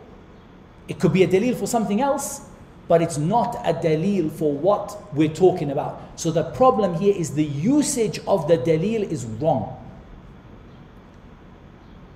you then come to a stage which we might call marhalatu tahrir where you start to or before that before that maybe before that you come to a stage of uh, what they sometimes call uh, al-muqaran or al-muqarana, the issue of comparing other people's opinions. So now I got dalil. Okay, you with me? I've got dalil. I've got a qawl, I've got a dalil. I've got a qawl, I've got a dalil. I've taken a qawl in the issue of Raf' Yadin. The fact that Abdullah ibn Umar, it's reported that he left it after he started it. And that people accompanied him for a year and they never saw him raising his hands. Tayyib. There's dalil, sah. Dalil. Wajh istidlal is correct, right? I used it, you know, we used it with a valid dalil for a valid issue. But now there's an issue I need to know, and this comes back to the statement of Al-Imam Al-Humam Abi Hanifa rahimahullah ta'ala, which he said, مَعْرِفَةُ مَا لَكَ وَمَا عَلَيْكَ Now I need to know something else. I need to know what dalil is for me and what dalil is against me. Because someone else comes and says, I have 17 of the companions, or I have okay, the number of the companions, all of them reported that the Prophet raised his hands. Okay. But now I've got a problem. I had a dalil. I had wajh istidlal, right? I used it correctly. But my problem is what? My problem is now I'm learning the other guy's dalil. And maybe, I'm not here to talk about fiqh, yani, what, don't worry about it. I'm just giving an example. Now I come to this issue. Maybe his dalil is actually better than the dalil that I had. I had dalil, I used it correctly. And that's why Abu Hanifa describes fiqh. Ma'rifatu an-nafs, knowing your soul, ma laha wa ma alayha, knowing what is on your side and what's against you. In other words, you cannot be faqih until you know what the other guy has. Inside the madhab to begin with, because we don't want to like dive in the deep end too early. Start, you know, inside the madhab. Did all of the Shafi'i agree upon this, or there's a qawl? Do we go with Rafi'i and, uh, and Nawawi? Where are we? Where are we here? And then later on, outside of the madhab, because perhaps the truth in this issue isn't in the Shafi'i madhab at all. Even some masail, and I believe it's true, there are some masail, wallahu alam, that the truth is not in any of the four madahib. In other words, it's not a qawlun mu'tamad in any of the four madahib. It's rare, but it is true. You can get masail where it's not a qawl mu'tamad in the four madahib. And it's a qawl shad. And the Hanafi said it, but very few. Yani. Some Shafi'i said it, but very few. It's not like, it's not considered to be acceptable and it's not considered to be mainstream in the, in the madhab, right? It's not, it's not considered to be, so it's qawl shad. But you look at the evidence and you say, I, wallahi, the Quran, the Sunnah, and what they took, and I look at their wajh al-istidlal and their dalil, and wallahi, I personally believe that the rajih, the correct issue in this matter, is not a qawl mu'tamad in any single madhab. It's very rare, extremely rare, but I believe it's not impossible. Because we said Jibreel didn't bring down the madahib. And you're going to say, mm, Muhammad, Allah yahdik. Akhi Muhammad, do you not believe in ijma'? Of course. But the four madahib are not ijma'. Ikhwani, if Abu Hanifa and Malik and Shafi and Ahmad agree on something, this is not ijma'. Ijma' is the agreement of a, the scholars of a particular time. Yani it's the agreement of scholars of a particular time. Tayyib, were there other scholars in the time of Abu Hanifa? There were. We have to also listen. Were there other scholars in the time of Imam Ahmad? There were. We have to also listen. Were there other scholars in the time of Imam Malik? So just because these four agree on something, it does not necessarily equate to ijma'. You might say ittafaqa al-madahib al-arba'. The madahib al-arba' they agreed on it. That's very good and it's very strong, right? If all four agreed, it's very strong. I'm not saying it's not strong, but I'm saying just because the four of them agreed, it doesn't equate to ijma' necessarily. It might be ijma', it might not be ijma' consensus. Therefore, it might be possible the issue is not even present in it. So you must know ma wa ma. And this to, to some people, wallahi, it's very sad. They actually strip their madhab of this. They make it out that you, ayyuha talib, there is no way that you can know the evidence that your sheikh had. I'm not saying disrespect your sheikh. I'm not saying sheikh ma عندك dalil and you don't have any evidence and sheikh wallah ma, I don't know where you brought this from in jabik your pocket or no it's not disrespecting your sheikh But eventually you will learn where did your sheikh take his opinion from. I don't know how anyone can study a madhab at an advanced level without knowing ma laka wa ma alayk. What evidence do you have and what evidence comes against you? Then you come maybe to the level of tahrir, where you yourself start to say, you know what it is? I incline towards the view of Al Imam Abi Hanifa rahimahullah ta'ala in this issue. I personally, when I looked at what Shafi'i said, what was for him, what was against him, and I looked at what Malik said, what was for him, what was against Remember, I've studied the madhab in detail for several years. I've taken from shuyukh, I've listened to what they said. But I start to, you know, I start to have a sage of tahrir. I start to be able to start now to maybe have a preference. Now, we're not saying that I'm going and just rewriting the madhab and I'm, you know, the Hanbali madhab, we're not Shaykh al-Islam ibn Taymiyyah, ta'ala. We're not, you know, we're not going and changing around the madhab, not at all. But it is true that every student will eventually reach a level where they start to make tarjih in issues.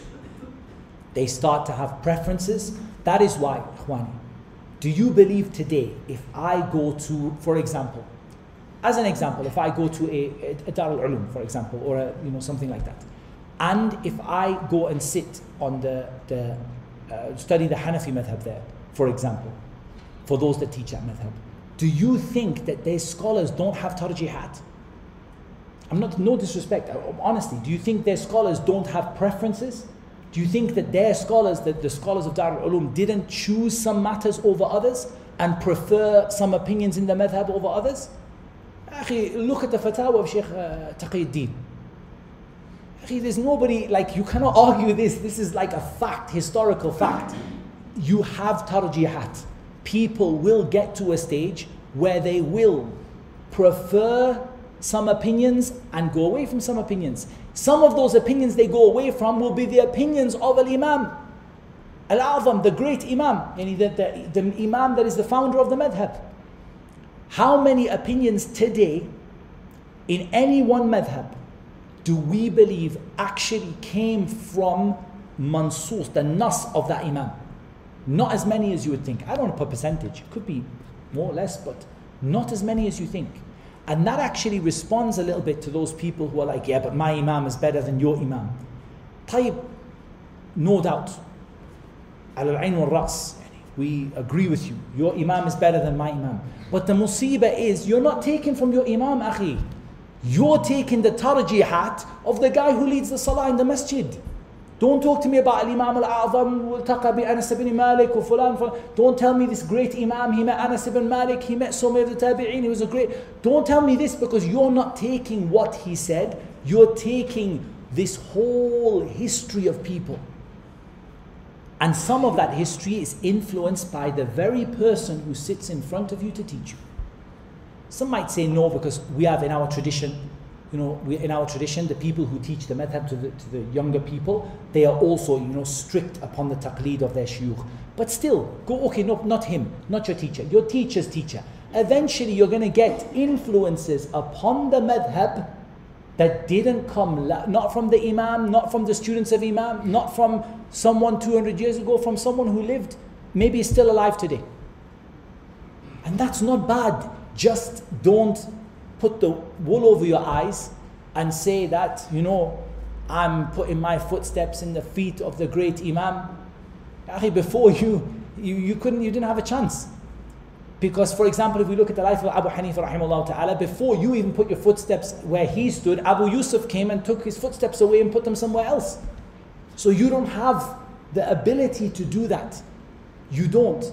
So yes, there's great imams. We love our great imams, rahimahullah ta'ala. But don't put the wool over your eyes and tell yourself that I am the shadow of this imam. In reality, you are influenced by all the people who came after that imam. All of them.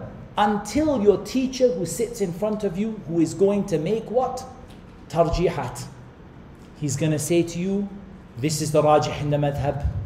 This is our qawl al-mu'tamad indana. This is our opinion. This is what we believe to be correct. And over time. So people grow. One mistake people have is to believe, and I believe it's a mistake, and it's controversial, but I believe it's a mistake, is that people believe that the issue is taqleed or ijtihad. Salah, me personally, I'll be honest with you, I don't believe that that is the waqi. I believe that that's wrong from, it might be theoretically correct, but I believe in reality it doesn't exist. N- nobody, for example, was muqallid, haqq taqlid, yani proper taqlid, you know, taqlid, taqlid. And then they woke up one morning and after they had their cornflakes, they became mujtahid. هذا لا يوجد يا أخي. Doesn't happen. Rather, they grew day by day, mas'ala by mas'ala. We told you, Imam Abu Hanifa, rahimahullah ta'ala, he went to Hamad ibn Salama, rahimahullah, and he asked him about seeking knowledge. And he told him, تعلم في كل يوم ثلاث مسائل. Learn three masail every single day. ولا تزد. And don't do anything more than that until he became an imam and a faqih that the people used to point with their fingers when he would walk past. Look at the imam. The point is, it's a gradual approach, right? When you start, you do start with taqleed, taqleed, yani haqq taqleed. Yani. Your teacher says, put your hands on your chest, sami'na wa ata'na. You put them on your chest. Ya you don't know La Bukhari, wala Muslim, wala, you don't know Mustalah, and you don't know Usul, and you don't know anything. Your teacher said, do it. That's okay.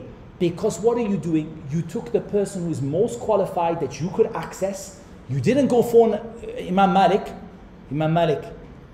You know, in the Muwatta, you have the hands on the chest, but uh, I see your followers with the hands down by the sides. Just, can you just help me out here, Sheikh? Nobody did this. What you did is you went to the most knowledgeable person you had access to who's teaching you fiqh. And what did you do? You took fiqh from him in the beginning. You just got tasawwur al masail. You just you understood like tahara, wudu, okay, types of water, okay, uh, using water, getting rid of najasat, okay, making wudu. All right, what do you do with the extra water in wudu? Like you just got an idea of what fiqh is, and then you start to grow, and grow and grow. You start to get dalil. And all of the madhahib, I don't know, wallahi, it's dhulm upon people to say that the madhab doesn't give dalil. I do not know any madhab which doesn't give dalil. He's going to bring you dalil. He's going to bring you. In fact, they give dalil like they shout it from the rooftops because they want to show that their opinion is stronger. This is my evidence, and I have this, and I have this, and I have this, and I have this. Sah.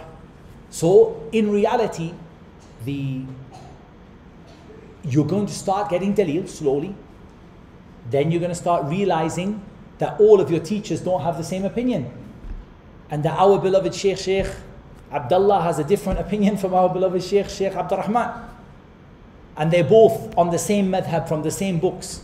But you realize there's ikhtilaf within the madhab. And as you grow, you realize that there's a world outside of your madhab. And you realize that wallahi it's true. That, that the prayer of the Prophet sallallahu alaihi wasallam, wallahi inni la uqsim billah, it does not exist in any madhab completely. And I think that Shafi'i has quotes like this, Ahmed has quotes like this. There is no single madhab that gathers all of what the Prophet ﷺ used to do perfectly. So you realize there's a world outside your madhab. You know, you've been taught, you've grown up in the Shafi'i madhab, you've been taught just keep away from those Hanafis guys, they're dangerous. Don't take from them. Ashab al-Ra'i. We don't take from our, you know, they're, they're intelligent, they're using their opinions and reasoning. You're from Ashab al Hadith, don't take it from them, don't look at their books. But after a while, you reach a level where you realize that, guys, they got some things right that the others got wrong. And you start to say, okay, now I'm now qualified through my teacher, my sheikh, to take some of the khilafiyat, the differences between the madahib, or what they call a fiqh al muqaran, comparative fiqh, and start to learn ma laka wa ma alayk you know, okay, here you are flying the flag of the madhab, and then you look at all your dalil, and you now have to look at the other person's dalil, and you have to be honest with yourself for Allah, sincerely for Allah. Is my dalil stronger or their dalil stronger? And sometimes in the beginning you don't feel confident. You're like, look, I'm, you know, I'm on safe ground here. I'm following great imams of the past, so I'm, my feet are on the ground. I'm happy. So you're okay with it. But as time goes on, you get a little more confident, you grow a little bit, you get a little bit more, more knowledgeable, a bit more usul, more study of hadith, more study of ayat. And if you're being true to yourself and honest to yourself, you will sometimes have moments where the sunnah becomes clear to you. And a Shafi'i reported, ijma' consensus. Bear in mind, who did Shafi'i meet? He met the students of Abi Hanifa, rahimahullah ta'ala. He was the student of Imam Malik, Imam Shafi'i. He narrated hadith from Imam Malik. And he was the companion of Imam Ahmad. So when a Shafi'i narrates ijma', this is the ijma' of the students of Abi Hanifa, as well as the ijma' of a Shafi'i himself, as well as the ijma' of Malik and Ahmad. He said, ajma'a al-ulama. The scholars have consensus. أن من استبانت له سنة عن رسول الله صلى الله عليه وسلم the one that the sunnah becomes clear to a person, it is not allowed for them to leave it for the speech of anyone, ka'ina man whoever they are. Consensus. He didn't say this is only for the students, only for the teachers. Ijma' that if the sunnah is clear to you, this is the key word, istabanat, it becomes clear to you, haram for you to take anyone else's speech other than the Prophet. However, the sunnah doesn't become clear on day one. Are we agreed? Yani, like the first day you study and you're like, yeah, I know, you know, like you see some people, you do, yani, a little bit of ta'assub on issues, you know. I take the opinion of our Sheikh Sheikh Al Albani, rahimahullah ta'ala, on the issue of the niqab. Like you, until now, you don't know not the hadith, nor the level of the hadith, nor do you know the principles of it, nor do you know the fiqh of it, nor do you know what the evidence of the other person is. So, you know, before you shout from the rooftops, you need to know, you need to grow a bit. But as you grow in your learning of Islam, there are times when the sunnah becomes clear to you. And there are times, and when the sunnah becomes clear to you, you owe it to Allah subhanahu wa ta'ala that you do not leave the wahi for the opinion of people. And that's progress. It's not something that is like in everything. Some of the scholars, As-Suyuti, I think, rahimahullah ta'ala, he said, 40 years I took a mas'ala, I didn't know what the rajih in the mas'ala was. Something like that. He said 40 something years, 40 years, around 40 years. I took an, I had an issue, I had no idea what the, the sunnah was in it. I have no idea.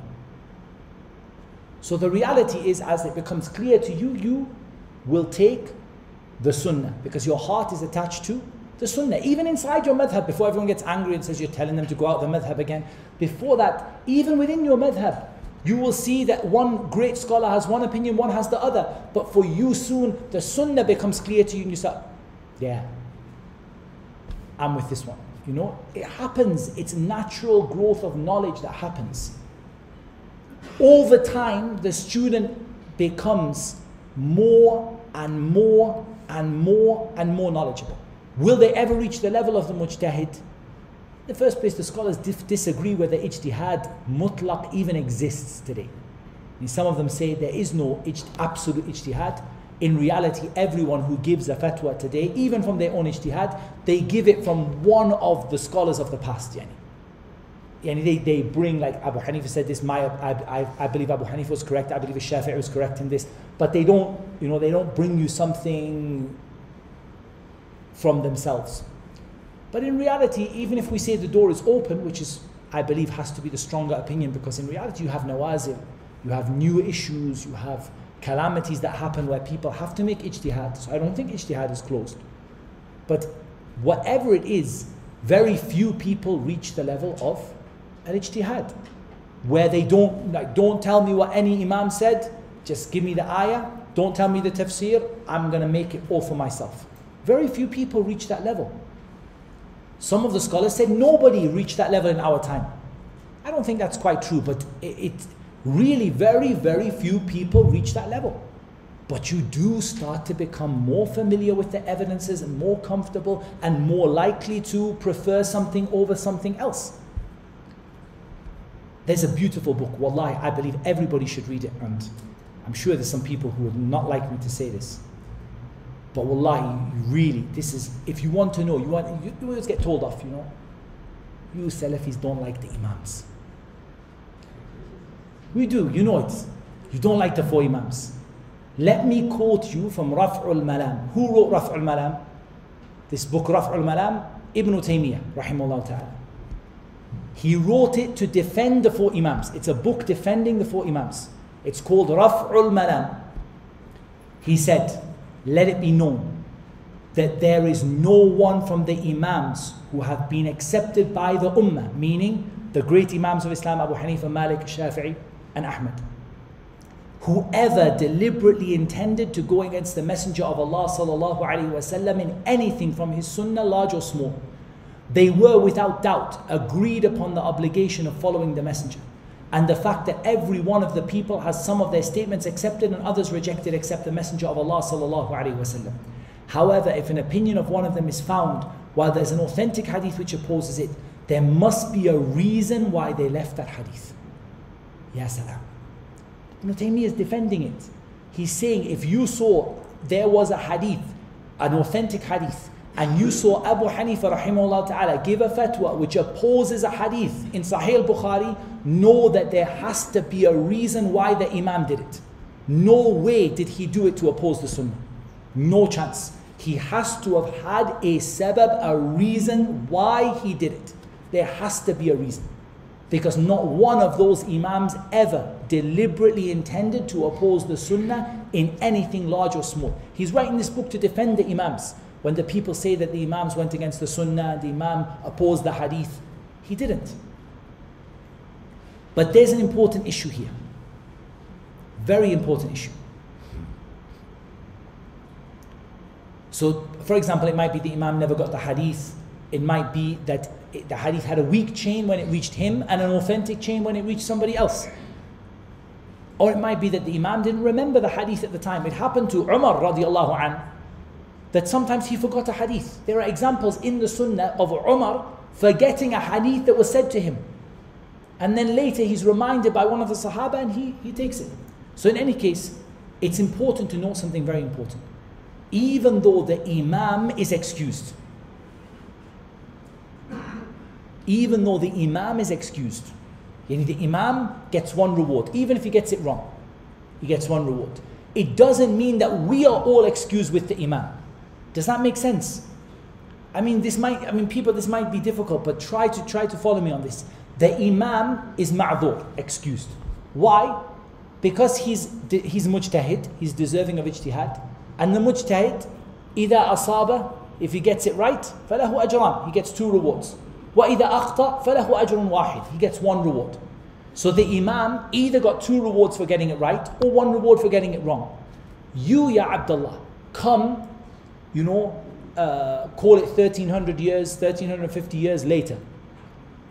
And the Sunnah becomes clear to you in a matter and you say, no, no, because if I follow Imam Malik, I'm going to get one reward. Now the one reward is for him, not for you. It's for him that he tried his best with what he had and he came to the truth. And you must also try your best with what you have. You must also yani, try your best. So you also cannot hide behind that shield and say this. الشافعي said أجمع الناس على من استبانت له سنة سنة النبي صلى الله عليه وسلم لم يكن له أن يدعها لقول أحد من الناس. The quote of Shafi'i that I mentioned to you earlier. Second reason why the scholars differ, I'm trying for the break, honestly. Second reason why the scholars differ, they differ because of al-lughatul arabiyyah. So now, Imam Malik quotes an ayah, and Imam Ahmad quotes an ayah. And the two of them differ about it. It's an ayah, there's no issue of authenticity, there's no issue of the hadith didn't reach them. They both quote the ayah, and they differ about it. For example, وإن كنتم مرضى أو على سفر أو جاء أحد منكم من الغائط أو لامستم النساء فلم تجدوا ماء فتيمموا صعيدا طيبا سورة النساء If you have touched a woman and you don't find water, provide tayammum with clean earth. In here, the Jumhur, which here are the Hanafiya, the Malikiya, and the Hanabila on one side. And on the other side, Imam al-Shafi'i rahimahullah ta'ala wa rahimallahu al-jami'. Both of them quote the ayah. Both of them say, my evidence is the ayah. One of them says that touching the hand of a woman or touching uh, a woman breaks your wudu, and the other say it doesn't. Both of them quote the same ayah. It's no chance they didn't memorize the ayah, didn't know, they, they all memorized the ayah. No chance they didn't remember the ayah, they both quoted the ayah. What's the problem here? Al-Lughatul Arabiyyah. The Arabic language, the word lams in the Arabic language can mean to touch and it can mean marital intimacy. Both. And both meanings are found in the Quran. So the Quran uses the word lams for both. So now you can't say, okay, Arabic, but the Quran only uses it for this. No, the Quran uses it for to mean marital intimacy, and the Quran also uses the same word to mean touching. So now the, the basic difference, there are other reasons, they're supporting evidences, they're not just mentioning one ayah. But here the real difference is al-lughatul arabiyyah, the Arabic language came with both meanings.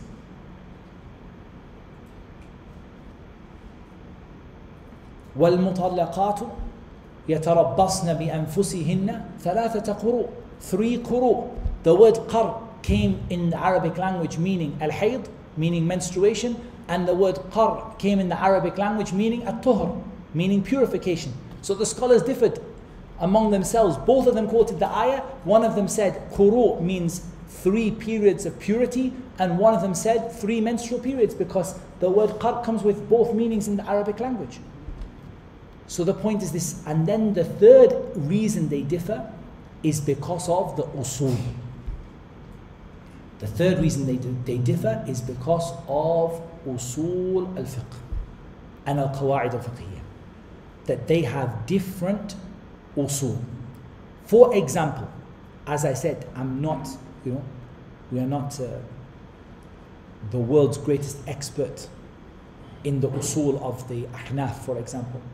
But one of the things we see a lot in their books of fiqh from the point of view of usul is the issue of what happens when the rawi, the narrator of a hadith, doesn't act upon the hadith that he narrated. طيب?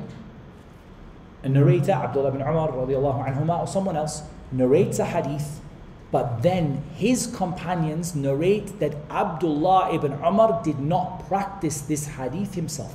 He narrated it, but he didn't practice it. What I saw, and I'm not, forgive me for the brothers here, who are expert in the madhab, I'm not an expert, but as we saw, that generally speaking, from the usul of the ahnaf in this issue is that they will go with the action of the rawi rather than the hadith which is narrated. Yani they will take that the action of Abdullah ibn Umar here supersedes his statement, which is a sensible uh, position. Yani it's, it, it doesn't, yani it's, it's not crazy to say that someone narrated a hadith and then later on he didn't do what he narrated, and so we follow what he did rather than what he said. I'm sure it's more complicated than that. I'm sure there's khilaf on it. I'm sure there's many books of usul written about it. But just a simple point. Other scholars, they said, no, he might have forgotten the hadith. He might have had a reason why he didn't implement it, like some uh, sickness. It might be the narrations about him leaving it are weak. So no, we, we don't really mind if the rawi leaves the hadith.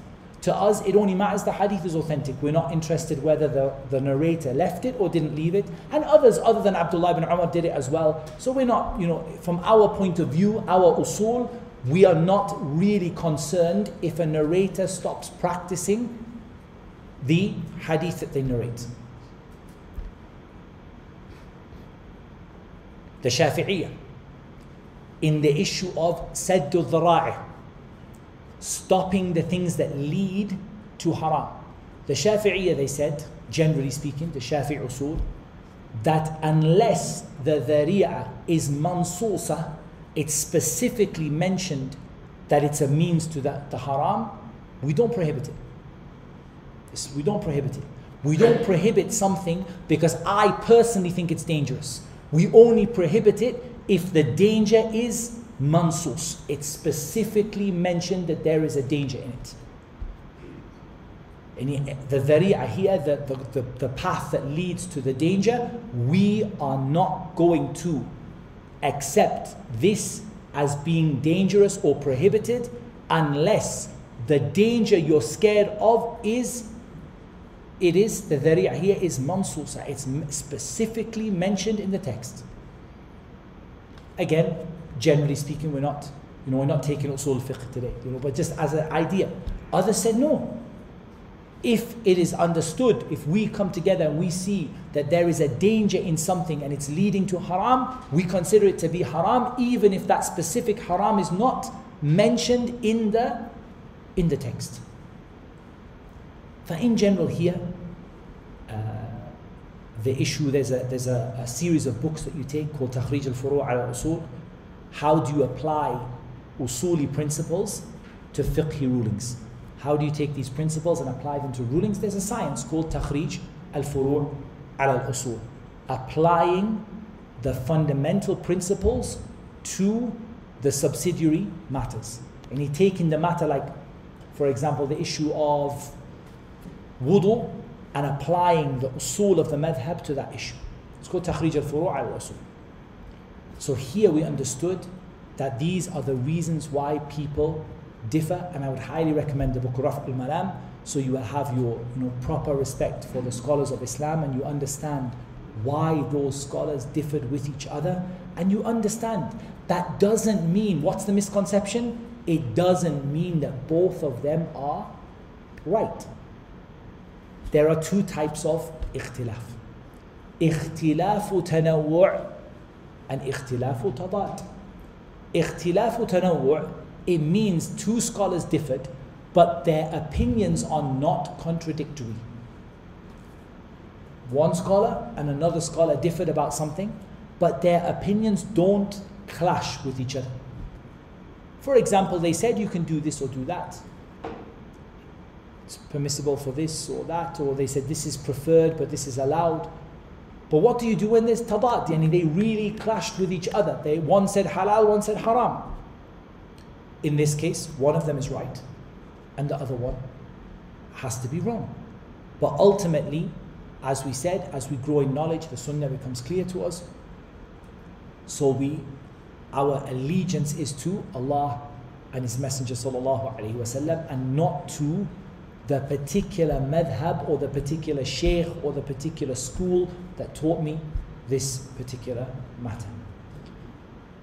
I don't know about you, but I need a break by now. So I think we should, I think, wallahi, we should take a break. We were supposed to take a break like an hour ago. But, uh, wallahi, I, I told you, I think we taught, it's, it's like 26 hours we taught this topic. So I'm not going to give you 26 hours, don't worry. We're supposed to finish by Asr. I will do my best in the break to try to like sort things out and try to, you know, highlight some things and whatever. But inshallah, everyone's listening to the general message, right? You're getting the general message, the role of the madhab. What we do need to talk about is the role of the madhab for the awam. That's going to come after the break. How do we, how does the regular Muslim who is not studying fiqh at all, to what extent are they taking from the madhab or not? That also has to be, uh, it has to be discussed. هذا والله أعلم والصلاة والسلام على نبينا محمد وعلى آله وصحبه أجمعين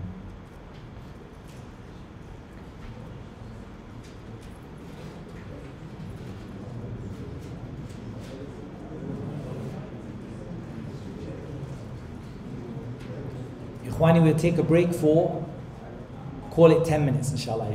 10 minutes, stretch your legs, inshallah uh, what we can do is we're ready to replace the battery in this. And this is the second set of batteries. So I have a new battery in this one.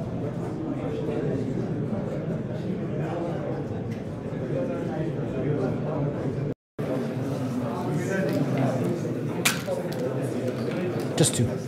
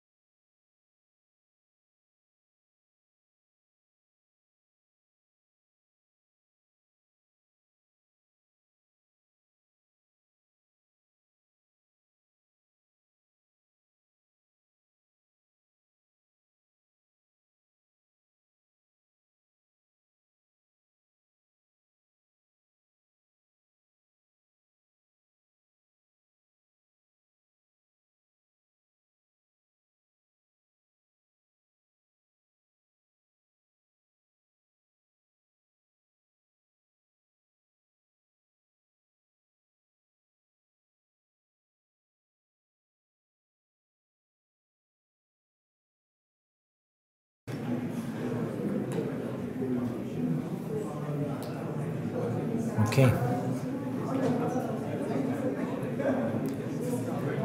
If we can ask all of the brothers to come back, inshallah, we're going to resume our discussion bi'idhnillahi ta'ala.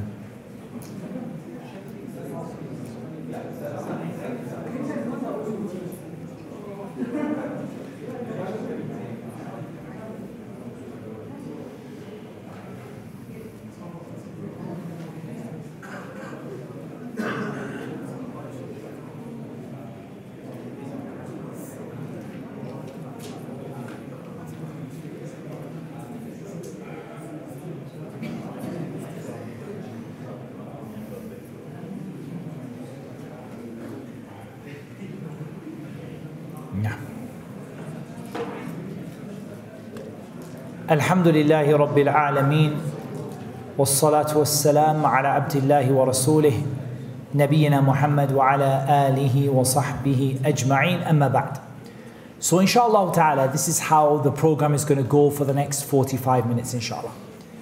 We're going to finish our topic in the next, I mean adhan is 4.30 I believe here. And the salah will be 4.45. So we might go between the adhan and the iqamah a little bit, but we're going to, inshallah, finish our topic by then, bi'idhnillahi ta'ala. What we will then do is break for Asr prayer, and after Asr we will have Q&A. Now, my encouragement to the brothers and sisters would be, where possible, I have no problem with the brothers coming to ask questions and privately, no issues, but I just feel like sometimes your questions are so good and you can benefit everybody. So you know, bring your questions uh, on paper, and after Asr we will answer. And then whatever we don't answer on paper, we should have a little time just to pass by some of the brothers who had some questions. So let's just talk a little bit about the stages of development of the madhahib. In the beginning, the Prophet ﷺ, he was the only teacher there was no other teacher except him, sallallahu alaihi wasallam. And then those that he appointed as teachers, like Mu'adh bin Jabal, radiallahu anhu. And in the end of this, at this time, in the time of prophethood, it's a time of revelation, right? There is no or almost no ikhtilaf. Almost no. You can't say none. Sometimes the Sahaba were away, sometimes. But there is almost no serious difference of opinion. Why is that? Because any difference of opinion that becomes serious, where are they going to go back to? Back to the Prophet ﷺ during his life. O Messenger of Allah, so and so did this and so and so did that. Which one of them is right? So the differences of opinion among the Sahaba were extremely, extremely small. There's another difference, another reason why the uh, differences were so small,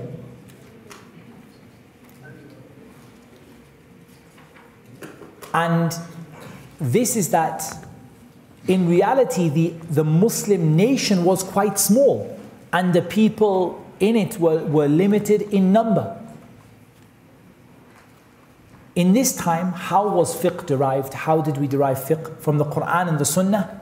From السنة القولية والفعلية والتقريرية the sunnah that the Prophet ﷺ said the sunnah the Prophet ﷺ did and the sunnah that he approved of disputes and questions were brought before the Prophet ﷺ he answered the questions and he settled the disputes in terms of fiqh where did fiqh flourish more Mecca or Medina in Medina and that is because in Mecca it was primarily the time of tashih al-i'tiqad correcting people's beliefs. And then it went into a stage where, along with the beliefs, there was also the aspect of fiqh and uh, rulings and so on. Did the Prophet ﷺ teach fiqh or usul al fiqh? No doubt he did. But he didn't teach it in a separate lesson. He didn't come and say, Ashabi, my dear companions, today I'm going to teach you usul fiqh. Rather, the Prophet ﷺ taught us usul. And qawa'id, for example, he taught us the qa'ida la darara wa la dirar. there should be neither harm nor should harm be reciprocated. But there were no dedicated fiqh lessons or dedicated usul or qawaid. Rather, the Prophet ﷺ taught according to the revelation that Allah subhanahu wa ta'ala gave him. And from these statements of the Prophet ﷺ, later on, the scholars extracted principles. الضرر يزال تدفع أعلى المفسدتين بارتكاب أدناها وأدناهما. And you get rid of the big evil by taking the smaller one. These, these things came from what the Prophet ﷺ said. And this was the best of all of the times in which fiqh was taught. And everybody agrees, nobody disagrees, that the best time to study fiqh was from the Prophet ﷺ. And that is no, there is no disagreement on that from anybody. That the best time that you could have ever studied fiqh was from the Prophet Muhammad ﷺ. But there's a benefit I want to take from this. That the goal in fiqh is not jam'ul aqwal. But the goal in fiqh is ma'rifatul rajih wal amali bihi. Amalu bihi. That's the goal. So the goal in fiqh, by the dalil of the Sahaba, the goal in fiqh is not to gather everyone's different opinion. I know the opinion of this Imam and this Imam and this Sheikh and this student, and I know all of the different. That's not the goal. The goal is to know what is correct, and the goal is to act upon it. And we're going to come back to that point when we talk about the regular person. Because our regular people, the Ammat an-Nas, they're not studying the books of the madhab typically. Maybe, maybe you teach Matan Abi Shuja' in the masjid. You teach uh, Akhsar al-Mukhtasarat or you teach something, a, a matan, but it's not common, right? Generally in the masjid, the teacher just teaches people what to do, right? He teaches this how you pray, everyone, we're going to learn how to make wudu. He doesn't, you know, quote the, the books and teach the books like that. He just teaches the people. In this, is the teacher wrong? When our sheikh, for example, stands in the masjid and says, My brothers, I'm going to show you how to make wudu. And he shows how to make wudu is he wrong because he didn't open Matan Abi Shuja' and start, or Safinatun Najah and start reading from it? No, he's not wrong. Because the goal here is Ma'rifatul Rajih in the Hanafi madhab that you will see the emphasis upon the madhab among the regular people. I don't mean that it's not common in the others, but it's, it's you see a lot of like, you know, emphasis on really learning the madhab, you know, and trying to take the regular person at least into the basics of fiqh from the madhab. And it's true in other places as well. Certain Shafi'i places, countries where they really try to like, but generally speaking, whatever it is, that regular person is not memorizing the matan, nor are they studying it in detail. They are just, the, the, the teacher is a qualified person and the teacher shows them how to pray, how to fast, what to do, and so on. And that's where they're taking their fiqh from, and there's nothing wrong with that. From the evidence that this is what the Sahaba radiallahu anhum did. And this is what happened in the time of the Khulafa al-Rashidin, and all the way up until maybe 250 years after the Hijrah. That's what people did.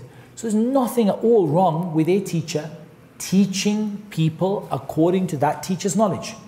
Now here comes the question. Should that teacher stick to his madhab? In reality, that's the teacher's choice. The teacher is qualified. If the teacher feels that the best way is to take the people through the madhab, and if the teacher feel and then make tarjih, make preferences and, and select opinions, or if the teacher feels that it's best for the teacher to gather their personal, you know, way of doing things, at the end of the day, that's why you have qualified teachers. There's no there should not be any issue with this. This leads us to a question before we talk about the second stage, which is al-intisabu ila al-madhab. Someone says, I am Muhammad Tim al-Hanbali. Is it allowed? Here we differentiate between two types of intisab. We differentiate between mujarrad al-intisab, just taking the name. I studied Hanbali books, my teacher was Hanbali teacher, and now I've taken that name as a, you know, as something to show that I had studied from that madhab. And maybe when I write a book, people can understand my opinions in light of uh, the madhab, you know. Like it's nice when you're reading, you know, you, you pick up a book of hadith, uh, Bulugh al-Maram, for example. Al-Imam al-Hafidh ibn Hajar al-Shafi'i, rahimahullah ta'ala. No problem, and it, it tells me, you know, that's why he left that hadith. it tells me that's the, that's the, and that's okay, and there's nothing wrong with that. But where does intisab go wrong? Where does it go wrong to say, for someone to say that I am whatever Maliki or whatever? The first is at-ta'assub lil-imam. Like extremism and partisanship when following the imam. The second is ash-shiqaqu fil See? Yep, back on the same stream. So we should be, inshallah, if you have a check of it, it should be on the exact same stream. So we didn't break anything, uh, guys. We didn't uh, add anything. You haven't missed anything. If you're on the live stream, you haven't missed anything at all. So we were talking about when does intisab become haram? We said ta'assub, breaking people up in the masjid, insulting the other madahib, taking away from their honor and their right, or seeking superiority, superiority over other people because of al-madhab al-fiqhi.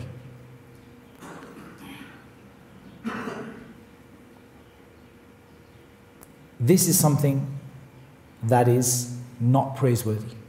But if a person has intisab to a madhab and they are not blindly following their imam, as we quoted Imam Shafi'i's ijma' on the issue, they are not insulting other people, they're not breaking up among the Muslims, they're not seeking superiority and to look down on other people, then there is nothing, there is no issue with this intisab. It doesn't hurt anybody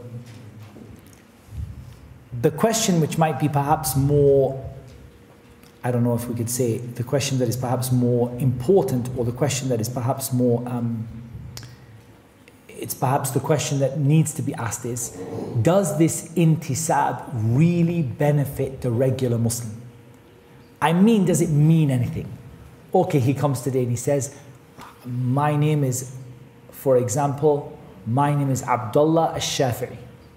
I say, Abdullah, mashallah, please tell me where did you research or where did you reach in the books of the Shafi'i madhab? He says, Shafi'i, I never took anything. I just, I just, I just want to be with the Shafi'iyah. فَوَصِيَّتِي لِلنَّاسِ أَن يَتَشَفَّعُوا I, my, I, took my, I took the advice of the scholars and I just, I just want to be Shafi'i. I would say, and this is just my personal opinion, I would suggest to you that this intisab, it really doesn't have any meaning to it. In reality, it doesn't actually mean any real thing, to be honest with you. Like, what does it mean? Like, the, the person, he doesn't have ta'assub, he's not extreme, he's not insulting other people, he's not seeking to look down on them. He's just a regular guy. I just come to the masjid and pray.